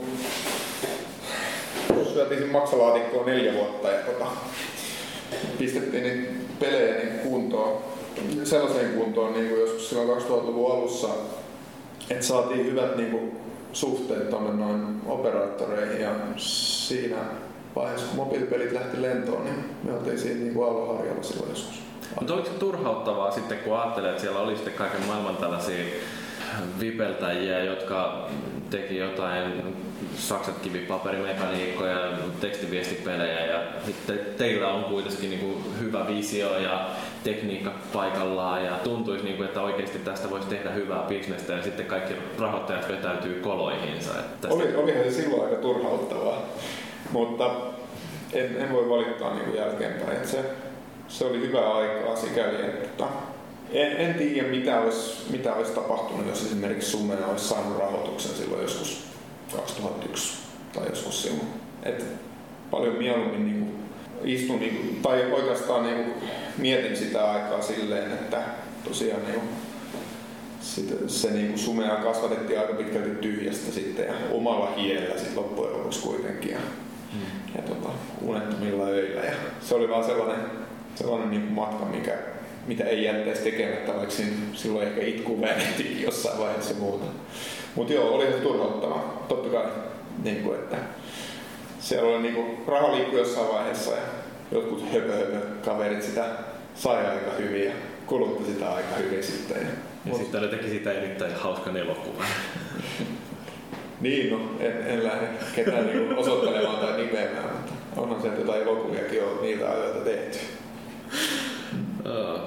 No mitäs toi sosiaalinen pelaaminen ja varsinkin nämä Facebook-pelit, sen, tässä Farmville on mainittu parinkin kertaan, niin onko se niinku, kun sä oot katsellut niinku ihan pelin kehittäjän silmin tätä, että mitä sinne Facebookiin ensimmäiset pelit ilmestyi, mä itse esimerkiksi jotain Mob Warsia hakkailin ja sitten jossain vaiheessa totesin, että onko tässä mitään järkeä, että yrittää löytää keinotekoisesti tuhat kaveria, että saa maksimi pisteet, että pääsee tekemään jotain hurjia reidejä, niin, niin Oliko silloin jo sulla jonkinnäköistä näkemystä siitä, että hei tästä Facebook-pelaamisesta voi tulla jotain? Oli joo. Kyllä mä ajattelin, että no se oli se syy, miksi Supercell oikeastaan perustettiin, että siinä nähtiin niin Facebookissa mahdollisuus, mitä ei sillä hetkellä mahdollisesti, no sitä käytettiin hyväksi niin kuin tietyllä tyylillä, mutta nähtiin siinä mahdollisuus, että sitä pystyy käyttämään hyväksi myös jollain toisella tyylillä, niin kuin, että oikeasti tehdään tarkoituksellisempaa siitä, miksi sä pistäisit kaverille viestiä niin kuin pelisisältä.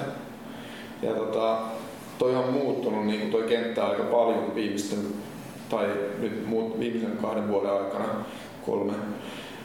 Ää, lähinnä silleen Facebook on kehittänyt niitä omia systeemejä ja koko aika vie sitä eteenpäin. Mutta samalla myöskin niin pelaajista tulee niin se, mistä lähdettiin ja minkälaisia pelejä tällä hetkellä julkaistaan. Niin, tota, niin kuin ihan Facebook, mietitään Facebookia pattana, niin tota, siinäkin on tapahtunut jo iso kehitys eteenpäin niin kuin pelidevaajat, isotkin pelikehittäjät ja julkaisijat on ymmärtänyt sen, että ei se ehkä ole niin kuin pelkästään se, että pelit spämmää niin kuin muita ja että se on tarkoitus.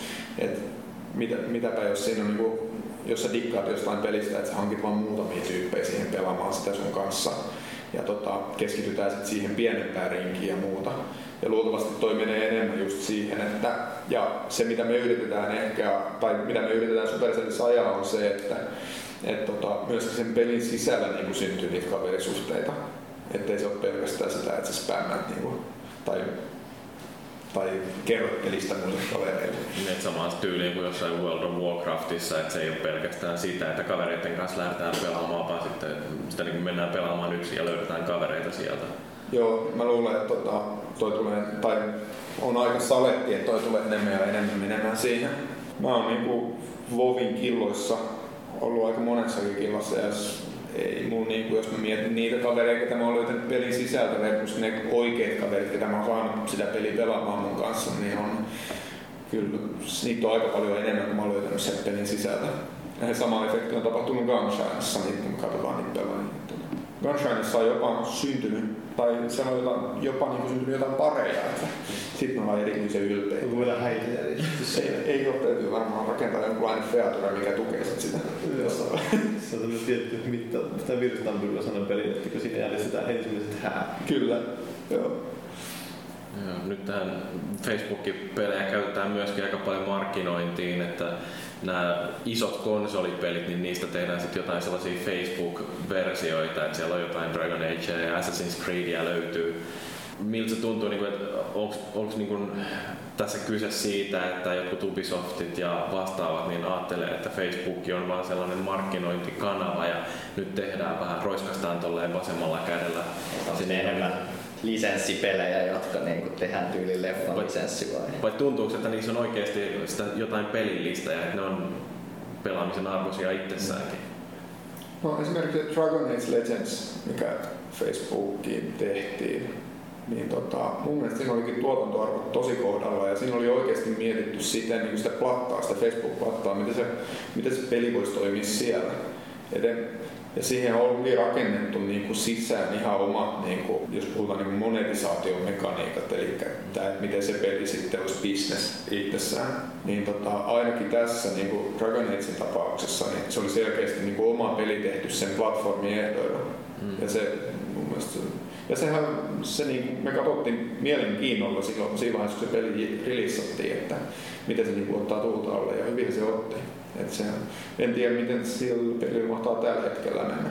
Mutta siinä oli monet, niin kuin, siinä oli tehty hyvin niin kuin silleen, että siinä oli katsottu muita Facebook-pelejä ja otettu jotain niin tällaisia konvensioita niistä Facebook-peleistä ja tuotu tuon Dragon Age Legendsiin. Että sehän oli tietysti ihan erilainen peli kuin konsolissa pelaisit sitä. Mm.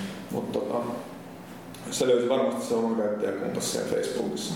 En tiedä kuinka paljon niin konsoliversio sai sen Facebook-version kautta kuitenkaan niin kuin lisätilausta. Ehkä jotain ja franchisea se ainakin nyt. No niillä on paljon just tuossa Dragon niin se oli se jonkunlainen minisarja ja se oli tää Felicia Day mukaan. Ja tämmöistä aika paljon kaiken näköistä oheismateriaalia sen pelin, pääpelin ohella. Musta se on ihan mielenkiintoista justiin, että Electronic Arts on yllättävän ennakkoluuloton ollut justiin tuollaisesta, että ne lähtee tekemään korkean tuotantoarvon peliä jonnekin Facebookiin. Ja Ubisoft nyt tietysti on aina tykännyt tehdä joka ainoalle alustalle, mille mahdollista, niin kaiken mahdollisen. Et siinä mielessä ei mitään hirveän yllättävää siinä. Joo, EA teki sen peliliikkeen vähän aikaa sitten, että ne osti sen englantilaisen sen Playfishin. Joo ja tota, sitä kautta sai aika, aika kova jalansia siellä Facebookissa. Tietysti se. PopCap Gamesin vielä sitten, että se on vähän ne kasuaalipelaamista, että mä veikkaan, että sieltäkin voi tulla niin Facebookin suuntaan just, että onko niillä PopCapille jo pelejä siellä? Siis Visual Blitzihän löytyy ainakin Facebookista ja, ja tuosta Plants vs. Zombiesistakin on puhuttu, että siitäkin olisi tulossa jonkinnäköinen versio. Ja... Joo. Se Bitsu Blitz on ainakin kovasti suosittu Facebookissa. Joo, tiedän. Se on semmoinen niin työajan ja oikein. Että, eli siinä on palannut minuutti, jos toinenkin. Sama juttu. Tota, se, ja nythän, nythän siellä on niinku ihan älyttömän kovassa nousussa, nousussa on toi Sims So Song. Niin joo, sekin on. Mutta kun me sen sitten. Joo.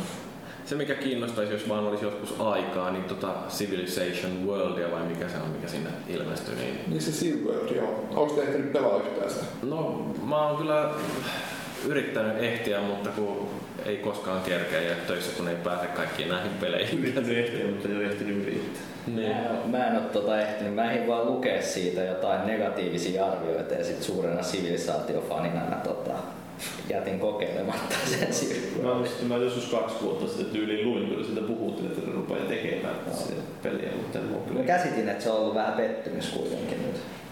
No Odotuksiin jos, jos odotuksiin nähden, jos, jos siinä, sehän se taitaa olla niin beetassa, niin prime beetassa vielä, mutta tota, noistakin niin niitä käppyröitä hän pystyy aika hyvin seuraamaan tuolta Facebookista, niin kuin, että kuinka suosittu se on ja miten niin kuin siihen tulee niin beta-pelaajia ja muita. Ja se näyttää siltä, että ei se tosiaan ehkä ole saanut sellaista tulta alle, kun se olisi voinut saada, niin kuin, jos miettii niin kuin mainen tai Civilizationin mainen yleisesti ottaen pelaajien keskuudessa. Jos verrataan nyt siihen Dragon Age Legendsiin esimerkiksi, siinä niin kuin sivilisaatiossa on yritetty, mikä on toisaalta hyvä juttu, jos miettii niin kuin designerin kannalta, mutta siinä on yritetty tosi paljon innovoida jotain niin kuin uusia juttuja, mitkä voisi toimia tuolla noin. Ja Facebookissa pelaajat tällä hetkellä on tottunut johonkin tiettyyn juttuun, ja jos sinne tulee ihan erilainen juttu, niin sekin voi olla sitten vähän sellainen. Ja tässä tapauksessa se yhtälö on aika hankala, jos miettii, että tota, Civilization niin kuin se, se odotustaso, mikä siitä on, ja just tällainen niin kuin klassikkopeli, ja sitten, että miten sen muuttaa just tuonne Facebookiin silleen, että se täyttää vielä ne odotukset, niin se on aika hankala.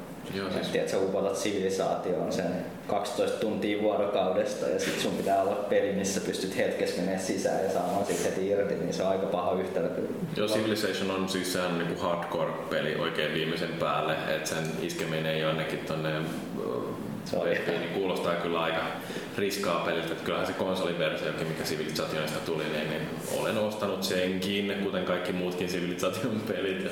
Tässähän oli tota, itse Sid Meier kuitenkin kehittämässä tätä SimWorldia. Joo, ja saa, saa tosiaan nähdä, minkälainen siitä sit tulee. Nythän ne ottaa totta kai kovasti sitä palautetta varmasti vastaan ja niin muokkaa sitä peliä sit sen mukaan. Mielenkiinnolla odotan kyllä, että minkälainen siitä sitten kehittyy. No mitäs pakko kysyä ihan tuosta Minecraftista, joka on myöskin sellainen runaway hit ollut. Et, tota, Oletteko te seurannut sitä, että mitä sille tapahtuu? No ei paljon.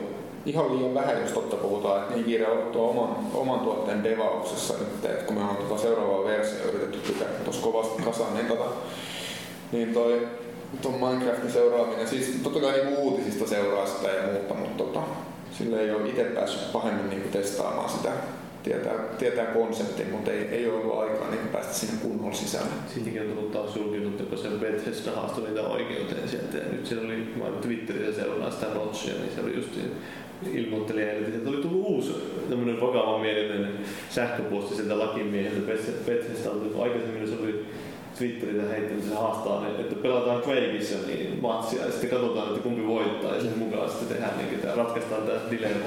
Mä luin kanssa tästä, mun mielestä oli mahtavaa, että Joo. kolme versus kolme Quakea niin kuin. Ne ei tainnut lämmetä sille Quakeilla, siellä ne lakimiehet sitten. Ihme tosikkoja jotkut lakimiehet osaakin olla. Eli tässä on taustan, nehän on kehittämässä siis Scrolls-nimistä peliä ja Bethesdalla on tää Elder Scrolls, niin lakimiehet ei tykkää. Joo, mutta siis mun täytyy vaan ihailla sitä ruotsalaista yrittelijäisyyttä, että ö, ne on vielä jonkin verran meidän edellä siinä, että joku tuollainen Notch Barsoni yh, ö, yksinään niin kodailee jonkun tällaisen pelin, jossa ei mitään muuta kuin louhitaan mineraaleja maasta ja sitten sen jälkeen niistä rakennellaan erilaisia juttuja ja sitten se onnistuu alfa-versiota myymään jo niin se on tällä hetkellä miljonääri. Kyllä. Niin kuin, se on, se on vaan niin hatunnoston arvoinen suoritus ja koko se kansakunta, ne, ne vaan jotenkin osaa ton homman. Kuulemma siellä on ollut ostotarjouksiakin ihan hyvin, että tuli koko ajan joku, kun tulee sellainen, joo keskustelua nyt vähän näistä, että voitaisiin ostaa teidät.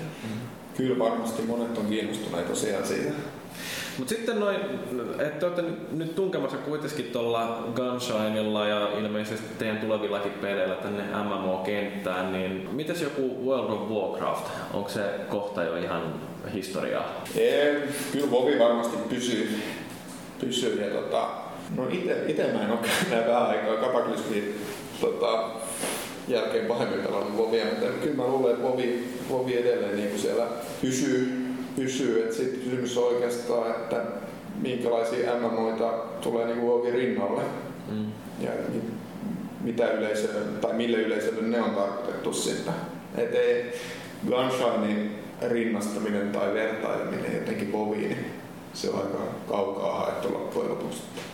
Vovihan on joutunut kuitenkin luovuttamaan pikkasen sillä jo tätä omaa paalutettua tonttiansa, kun ne on nyt jo tarjoaa tätä mahdollisuutta tähän free-to-playhin, että siellä ensimmäiset levelit voi pelata ihan niin kuin maksamatta mitään, mutta et jonkin verran ainakin nämä kaikki free-to-play MMOt varmaan on vaikuttanut niidenkin bisnekseen. Ihan varmasti. Siis kyllähän se niin kuin joku DDO, Dungeons and Dragons Online esimerkiksi, niiden vaihtaminen niin kuin free-to-play-malliin, niin sehän oli järkevää. Siitähän tuli voitollinen sitä kautta. Kyllähän free-to-play, no just Leeds of Legends mutta on osoittanut sen, että siellä että sen markkina kyllä rulettaa. rulettaa ja tota, niin kuin jossain, niin kuin toi subscriptionkin toimii, että kyllä varmasti Blizzard ihan hyvin Vovista vieläkin, niin tota, mm. subscription feestä saa. Joo, ei mitään 10 miljoonaa vai kuinka paljon se nyt pelaajia on? 12 miljoonaa taitaa tällä hetkellä olla, jotka maksaa sitä 15 dollarin kuukausimaksua, kyllä siitä ihan mukavasti kerää hilloa, että Bobikotikki voi ostaa itsellensä kymmenennenkin kuvijahden. Kyllä, kyllä. Siinäkin on niillä vähän taas, että jos ne tosiaan tekee uuden MMO, niin että yrittääkö ne siirtää sitä vanhaa yleisöä sinne vai tekeekö se siihen rinnalle vähän eri yleisölle vai? Niin Blizzard. Niin, että kun se tullut vähän puhetta, että se Titani, mikä se koodinimi on Titan, niin että se olisi vähän enemmän just niin suunnattu tämmöiselle kasuaaliyleisölle. Ehkä nekin lähtee tuonne vähän enemmän tuohon sosiaaliseen suuntaan. Luultavasti. No. Kyllähän se yksi maailman huippukehittäjiä kuitenkin toi Blizzard on. Musta oli hauska, kun mä katsoin sitä Games Industryn haastattelua, niin siinä tämä teidän toimitusjohtaja sanoi, niin kuin, että kauhean monella firmalla ei ole varaa tehdä tällaista pitkäaikaista kehittämistä, että niin se on Blizzard ja me. no ehkä ei ihan näillä sanoilla, mutta niin.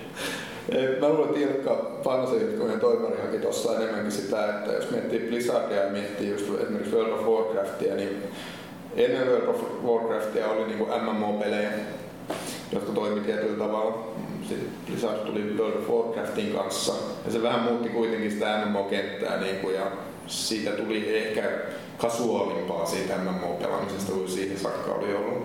Mitä Supercell yrittää tehdä, ja jos katsotaan nyt esimerkiksi sitä Dark Orbit ja näitä, näitä niin vähän hc pelejä, yritetään niin kasualisoida se vähän saman tyyliin. Ja niin kuin, näitä pelejä on aikaisemmin ollut, on me tuonut ne pelaajille ja ne on helpommin lähestyttäviä kuin ne aikaisemmin on ollut. Eli ehkä se vertauskuva oli enemmänkin niin kuin, että haettiin tällaista. Joo, sit jos on ollut hyvät otsikot, sitten pistää tietysti. Olemme suurempia kuin Blizzard. No ehkä jossain vaiheessa. Täytyy toivoa, että saadaan tosiaan tänne sitten se maailman rikkain pelistudio. Niin, ne rakennetaan tuolla semmoinen kampus ja sitten siellä on semmoisia patsaita just tehdä pelihahmoista. Joo. Teillä on suunnitelmat varmaan jo tehty sillä, kun tätä filmin perustelua, että tämmöinen sitten sitä tulee. Tiedostukset löytyy tuolta Petsalta. Haettu malli tästä Applen uudestaan päämajasta, joka rakennetaan sinne se mikä se on semmoinen avaruusaluksen näköinen laitos. Ostetaan koko Ruoholahti. Istutetaan omenapuita sinne Tuli ihan käsittämättä rakentaa tie, joka menee sen alta ja mutta kyllä, siis totta puheen, kyllä tavoitteet niin täytyy olla korkeilla. Että toi. Ja meilläkin niin Supercellilla ne on kyllä pistetty todella korkealle sitten. Tota. Niin, että mieluummin, niin kuin, jos niin kuin, tavoitteet on kuussa, niin silloin on parempi, parempi mahdollisuus tai jos tavoitteet on tähdissä, niin silloin on parempi mahdollisuus tippua kuuhun kuin se, jos tavoitteet on niin kuin kuusessa, niin Joo, tää on vähän kun ajattelee justiin näitä sananlaskuja, mitä meillä on, niin ehkä se suomalaiseen tyyliin kuuluu perinteisesti, että nöyristellään mieluummin ja sitten toivotaan, että pystytään maksamaan sitä vaatimatonta asuntolainaa esille päivän työllä, mutta niin musta se on ihan kiva, että täälläkin vähitellen opitaan tällaista melkein ruottalaista meininkiä, että ruvetaan rakentamaan vaan jotain ja pyritään sillä sitten sinne niin kuin ihan maailman huippujen sekaan. Kyllä, joo, kyllä se on vähän pakko oppia, jos haluaa menestyä niin maailmalle ja olisi kansainvälisissä ympyröissä. ympyröissä että, tota. totta kai niin kuin suomalaisessa niin kuin nöyryydessä on omat hyvät puolensa, mutta tota, aina se ei ole myöskään hyvä. Niin se on hyvä pitää se nöyryys niin tekee sitä hommaa, mutta sitten kun lähdetään niin suunnittelemaan markkinoimaan, niin silloin ei välttämättä ole sitä nöyryyttä liikaa kannata ottaa siihen mukaan. Juurikin näin. Ja sen takia just kun puhuttiin siitä Angry Birdsista, niin Rovi on tehnyt hienosti. Joo, tota, mitäs sitten kun ajattelee näitä äh, sosiaalisia pelejä ja siitä mulle tulee mieleen myöskin nämä kaiken maailman kannettavat laitteet ja jollain PSPllä esimerkiksi niin Japanissahan aivan hulluna pelataan jotain Monster Hunteria tai Nintendo-laitteella Pokemoneja ja sosiaalinen pelaaminen on sitä, että ollaan samassa tilassa oma vehkeen kanssa ja, ja tota, niin siinä pelaillaan jotain, niin onko teillä jotain laajenemissuunnitelmia, että lähdette jonnekin tuolle mobiilimarkkinoille ja valtaatte käsipuolisolit? On tabletit, tabletit ja mobiili on meillä, meillä roadmapissa aika vahvasti. Ja tota, siellä niin kuin toi selaimen käyttö, niin, niin se ei se tosiaan rajoitu pelkästään niin kuin läppäreihin tai PC-koneisiin, vaan että toi mobiili, mobiili ja tabletit on aika, tai siis se on iso juttu ja tota, siellä myöskin niin kuin, aika monella ihmisellä alkaa olla jo joku ton, ton sortin laite. Niin totta kai niin se, on, se on aika luonnollinen polku silloin meillekin mennä sinne suuntaan. Toi just mitä sanoit tuosta just Monster Hunterista ja tuosta lähinnä just siitä sosiaalisesta pelaamisesta ja, ja siitä niin kuin Monster Hunterin tapauksessa esimerkiksi just se lokaatiopohjaisuus ja tällainen näin, niin, niin Suomessa toi, just toi Greyare, mä itse pienen taustavaikuttajana kanssa siellä, niin tota, sehän on ollut aika urauttava tuossa omalla alueellaan sitten tuolla, tuolla niin kuin iOS-laitteilla. Mutta kyllä ehdottomasti näkee sen, että, tota, että toi, toi on niin kuin tulevaisuutta ja se, se tosiaan kuuluu myöskin meidän strategiaan. On teillä mietittynä, jos että mitä, että mitä just esimerkiksi jollain puhelimella tai tämmöisellä voisi tehdä, mitä ei sitten taas kannata välttämättä tehdä tämmöisellä perinteisellä tietokoneisella ja pohjaisella. No, si- joo, lähinnä, lähinnä just se oikeastaan, niin jos mietitään puhelinta ja no puhelin on niin kuin, tarkoitettu siihen, niin kuin, että se pidätysyhteyttä ja muuta. Et se, ja sitten miettii sitä just kan, niin mobiililaitetta ja muuta, niin se on sen takia keksitty, että vaikka sä olisit niinku tien päällä, niin sä voit ottaa yhteyttä muihin ja muuta. Sitten me käytetään totta kai sitä silloin, että jos sulla on tietty hetki pelissä ja sun tarvii päästä siihen peliin sisään, silloin se on helppo accessoida vaikka sä tien päällä. Ja just se, niin kuin, että otetaan mobiililaitteesta se parhaat asiat, miksi se alun perin on keksitty niin irti. Ja joo, se on just se, taas kerran se accessibility, että sä pääset ihan oikeastaan mistä tahansa niin kuin siihen peliin. Ja tota, jos se on joku juttu, mikä sun tarvii äkkiä tehdä, niin sä pystyt siihen accessoimaan. Sun ei tarvitse mennä välttämättä sinne tietokoneen eteen niin kuin, päästäksesi sinne pelin sisään. Toi on varmaan, ajattelen, että tabletteja varsinkin, niin siellähän on periaatteessa vähän samantyyppinen tämä alusta kuin joku selain, että, että jos sulla on joku iPad tai joku Android-tabletti, niin siellä on se yksi markkinapaikka, mistä näitä sovelluksia pystyy lataamaan, että se, silloin voi luottaa periaatteessa kaikki infrastruktuurien kohdallaan, että, että pääsee niihin asiakkaisiin helposti käsiksi, että et tota noin, niin, no, iPadilla nyt tietysti ei ole flash-tukea Androidilla, se varmaan toimii. No, meinaatteko te lähteä niin kuin ihan tekemään jotain natiivisoftaa sitten näille tableteille? Se, se riippuu pitkälti keisistä. Me niin kuin evaluoidaan oikeastaan sitten ihan, ihan platformikohtaisesti, että miten, millä approachilla me lähdetään siihen, että jossain tapauksessa varmasti, jossain tapauksessa varmasti joudutaan tekemään niin omaa tekkiä, mutta jotkut muut, tai jotkut tietyt tapaukset voi taas olla sellaisia, että se on paljon järkevämpää käyttää jotain olemassa olevaa työkaluja, kun tehdään se peli tai pattaa tai jengiä. Mm. Eli tota, tapauskohtaisesti mennään eteenpäin. Yksi mikä myöskin tulee näistä kannettavista laitteista mieleen mulle, niin tai kun puhutaan tällaisesta kaiken arkielämän pelin omaistumisesta, eli tämä gamification, ää, ja siellähän on tällaisia paikkapohjaisia palveluita kuin joku Foursquare, tai se on puolittainen peli, ja sitten toisaalta myöskin tällainen, mikä yhdistää sen mobiililaitteen ja sosiaalisen mediaan, eli Sports Tracker, joka on niin taas loistavia tällaisia innovaatioita, joita Nokia on ulkoistanut yksi parhaita mobiilisovelluksia koskaan. että siellä niin kuin kerätään dataa sun urheiluharrastuksista ja sitä jaetaan sitten erilaisissa medioissa ja toisaalta tällä sitten saadaan myytyä sitä omaa palvelua. Meinaatteko te hyödyntää tällaisia niin kuin paikkapohjaisuuksia ja sitten toisaalta niin lähtee myöskin rakentamaan jotain tällaista hyötypelaamista? Mahdollisesti. Tuo gamification on siitä ihan mielenkiintoinen ilmiö. Mä oon itse asiassa itse joskus tehnyt sellaisen, silloin kun me tarvittiin yhdessä aikaisemmassa keississä niin, niin paljon ideoita, ideoita peliin, niin tota, se oli, mä tein siitä sellaisen pelin, että yhdestä ideasta saat yhden expo-pisteen.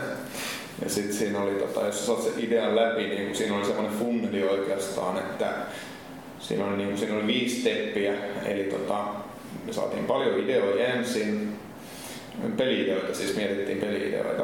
Ja tota, siitä niin se seuraavaan steppiin niin tota, rankattiin aika paljon peliideoita pois. Ja ne ihmiset, kenen ideat pääsi siihen seuraavaan steppiin, niin sitten me sai kolme expo-pistettä. Sitten siinä oli ihan expo-levelit. Ja tota, tämä kuului sellaisen niin kuin greenlight-prosessiin, mikä meillä oli, kun me mietittiin noita uusia peliideoita ja muuta. Ja se gamification toimi siinä tosi hyvin, että ihmiset oikeasti halusi niinku uusia leveleitä ja ne yritti keksiä parempia ideoita sen takia, mitkä saisi varmasti sen greenlightin sen takia, että tota, no totta kai niistä sai sitten, se oli niinku tämmöinen crit-hitti, niistä sai enemmän expaa sitten ja sitten ihmiset kilpaili niinku keskenään, että toimistolla, että kenellä on niinku korkein innovaattori expa. Ja tota, et tota gamificationia voi käyttää niinku ihan tosiaan töissäkin silleen, että et tota, sikäli, sikäli mä uskon siihen. Mitä tulee niinku paikkatietoisuuteen, ja tosta niinku mainitsit tuon Foursquare ja Sports Trackerin, niin tota, tällä hetkellä niin tota, meitä kiinnostaa se mahdollisuus, mutta tällä hetkellä meidän pelit niin kuin se ensimmäinen steppi, mikä me ollaan otettu tuossa on enemmänkin se, että me otetaan nyt kaikki irti oikeastaan tuosta sosiaalisesta mediasta ja just tuosta oikeastaan, että tuolla browserissa ei mennä vielä sinne paikkapohjaisuuteen. Onko teillä nyt useampi tiimi kuin, siis onko Guns, kaikki resurssit nyt Gunshineissa vai onko teillä kehitteillä tässä sivulla sitten muita pelejä samalla? Joo, meillä on kolme projektia alkamassa nyt, eli Gunshineissa ei tosiaankaan ole, ole koko, koko porukkaa tällä hetkellä. Tuota, on Uutena hienoja koodinimiä projekteilla. on aina. Niille, niille, niille löytyy hienot koodinimet kyllä, mutta tota, ne on sen verran leinin tällä hetkellä koodinimet, että tota, ei ole mitään sanoa edes ääneen. Niin... Project Trinity tai Manhattania tai... ei, ei, ei ole ihan sellaisia, mutta aika lähet liippaa. Tota, mutta joo, meillä on tosiaan meillä on kolme projektia lähdössä käyntiin. Jotkut, jotkut on mobiilin laitteisiin ja jotkut on sitten ihan perinteisen pienet. Niin, no teillä on kolme projektia äh, käynnistymässä, mutta mitäs toi Gunshine, pääseekö se beta-vaiheesta joskus pois? Pääsee, pääsee se. It's ready when it's done. tota, tossa se projekti on elänyt tosi paljon ja se on saanut, me ollaan saatu tosi paljon niin feedbackia niiltä ihmisiltä, ketkä siihen on jäänyt pelaamaan sitä ja sitä on muutettu aika paljon. Tuo meidän seuraava release, mikä tosiaan tulee nyt sitten ja itse asiassa jos se menee tiistaina ulos, niin se tulee tiistaina.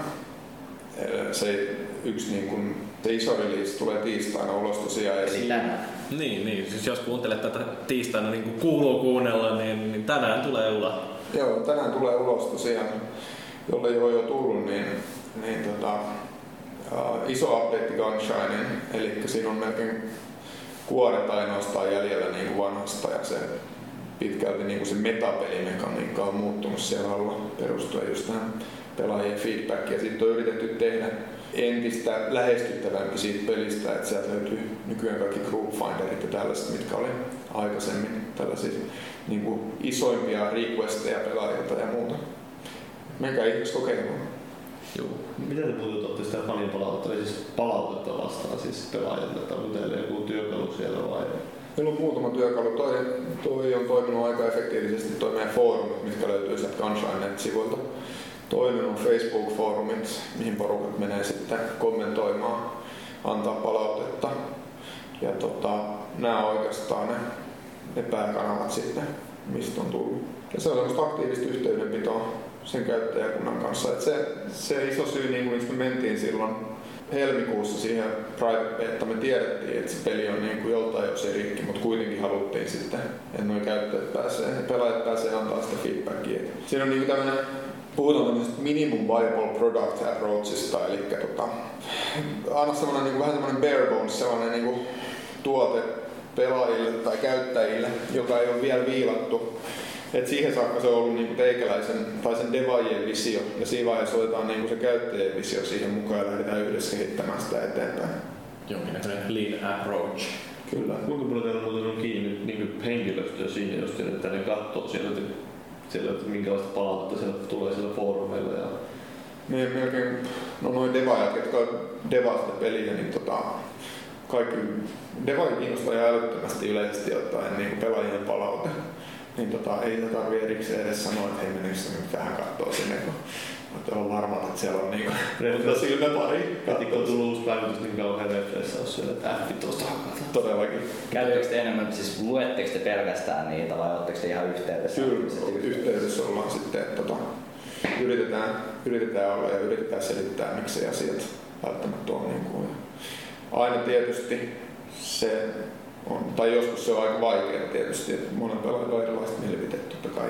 Tulee niitä sitten mahdottomia toiveita just tyyliin, että jotain ihan jotain. No, tulee, tulee. Mon, monesti niin kuin, totta kai tulee sellaisia toimeita, mitkä, mitkä on mahdottomia sikäli toteuttaa, että ne hajottaisi meidän bisneksen kokonaan, jos me lähdettäisiin niin toteuttaa sellaisia. Että se kuitenkin täytyy pitää mielessä just se, että tässä yritetään, yritetään rakentaa niin toimivaa toimivaa yritystä myöskin, joka pystyy tekemään pelejä.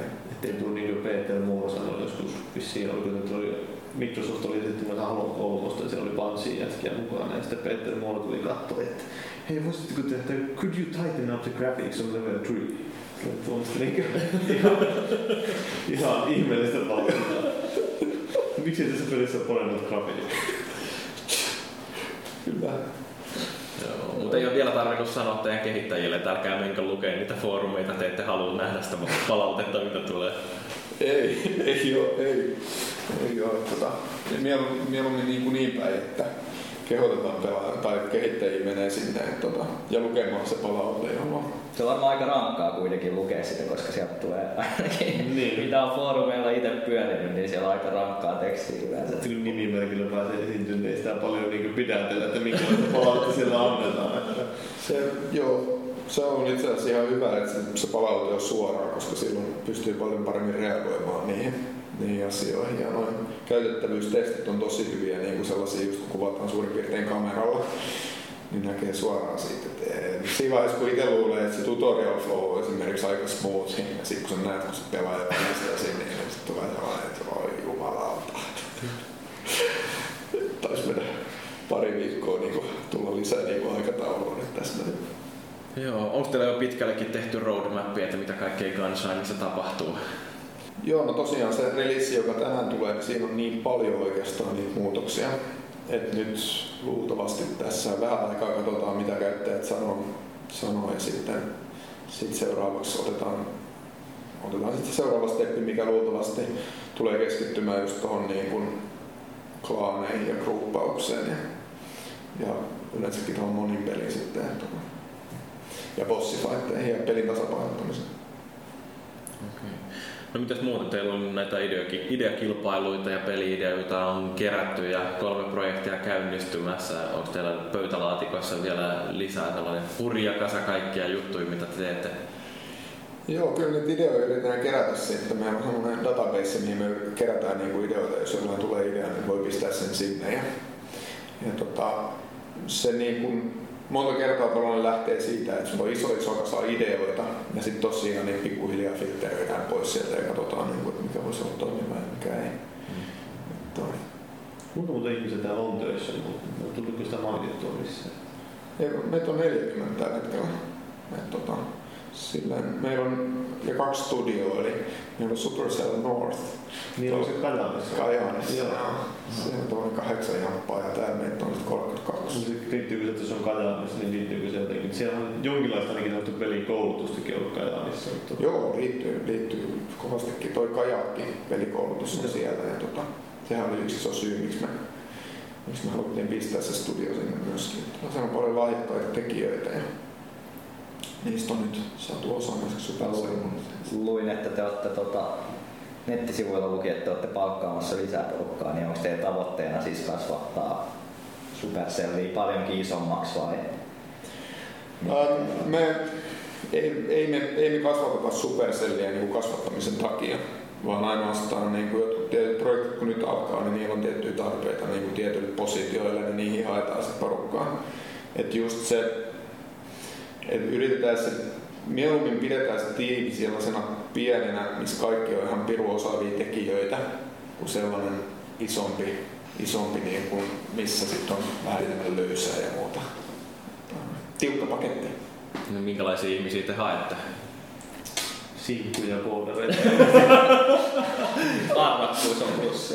Ensin ensin täytyy hakea konsolifiniä, että sitten sen jälkeen jos ei meille pääse, niin sitten voi hakea Supercellille. Meillä, tosiaan oli tämä, että kun voimattomasti, että kun meidän koodaajat justiin, niin se, että ei, ei jää aikaa konsolifiniistä. Pitäisi hakea uutta koodaajaa, niin sen pitää olla sinkkuja, sen pitää olla neitsytty, mitä siinä oli näitä vaatimuksia.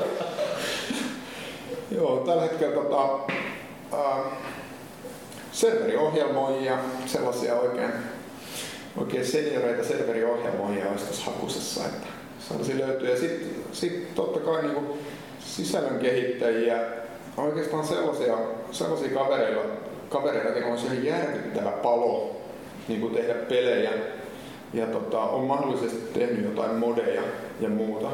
Ei nyt välttämättä tarvi olla koulutustakaan niin pelialalta, mutta se, se just mitä tulee niin kuin, nyt kun meillä on kuitenkin tällainen hieno kontenttityökalu tai oikeastaan tällainen, me kutsutaan sitä The Editor. Se on tällainen yleishyödyllinen editori designereille, millä pystyy tekemään vähän kaikenlaista, kun se on niin datavetoinen tosiaan se meidän systeemi.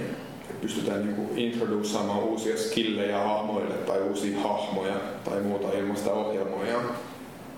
Niin ehkä tällaisia jampoja, jotka, jotka niin kuin haluaa innokkaasti pelialalle ja on tosiaan tehnyt jotain modeja ja muuta ja pystyy näyttämään sen, että niistä olisi oikeasti tota, niistä olisi äh, pelidesignereiksi.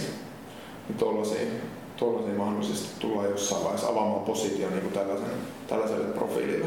Et kannattaa pitää silmät auki sinne Supercellin sinne Jobs-suuntaan, että tota, tuollainen paikka voi jossain vaiheessa vielä avautua. Onko teillä miten, onko teillä suomalaisia suurin osa työntekijöistä vai, tai siis onko teillä minkälainen profiili? No meillä on tällä hetkellä aika paljon suomalaisia.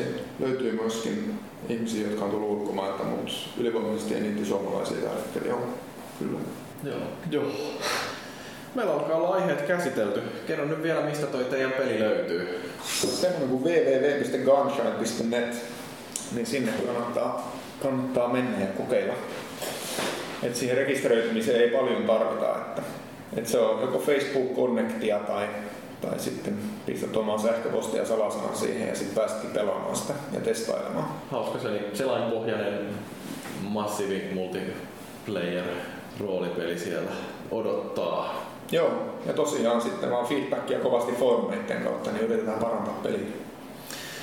Joo, mutta me varmaan voidaan lopettaa tältä illalta ja tota, niin... Kiire jatkoon.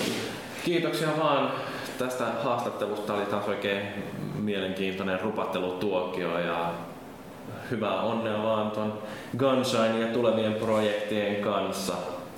Onko Linkillä ja Paavilla vielä jotain sanottavaa tähän loppuun? Hei, kiitokset. Joo, ei mitään, mutta kiitoksia. Kiitos kovasti myös teille. Joo, tämä oli Konsolifin podcasti jakso numero 27. Viikon päästä taas seuraavaa jaksoa puhutaan varmaan pelienkineistä. Ei vaan uuden vuoden lupaukset. Niin joo, peliaiheesta uuden vuoden lupaukset. Mutta joo, kiitoksia kaikille kuuntelijoille ja ensi viikkoon asti muistakaa, että soiditaan kiltisti.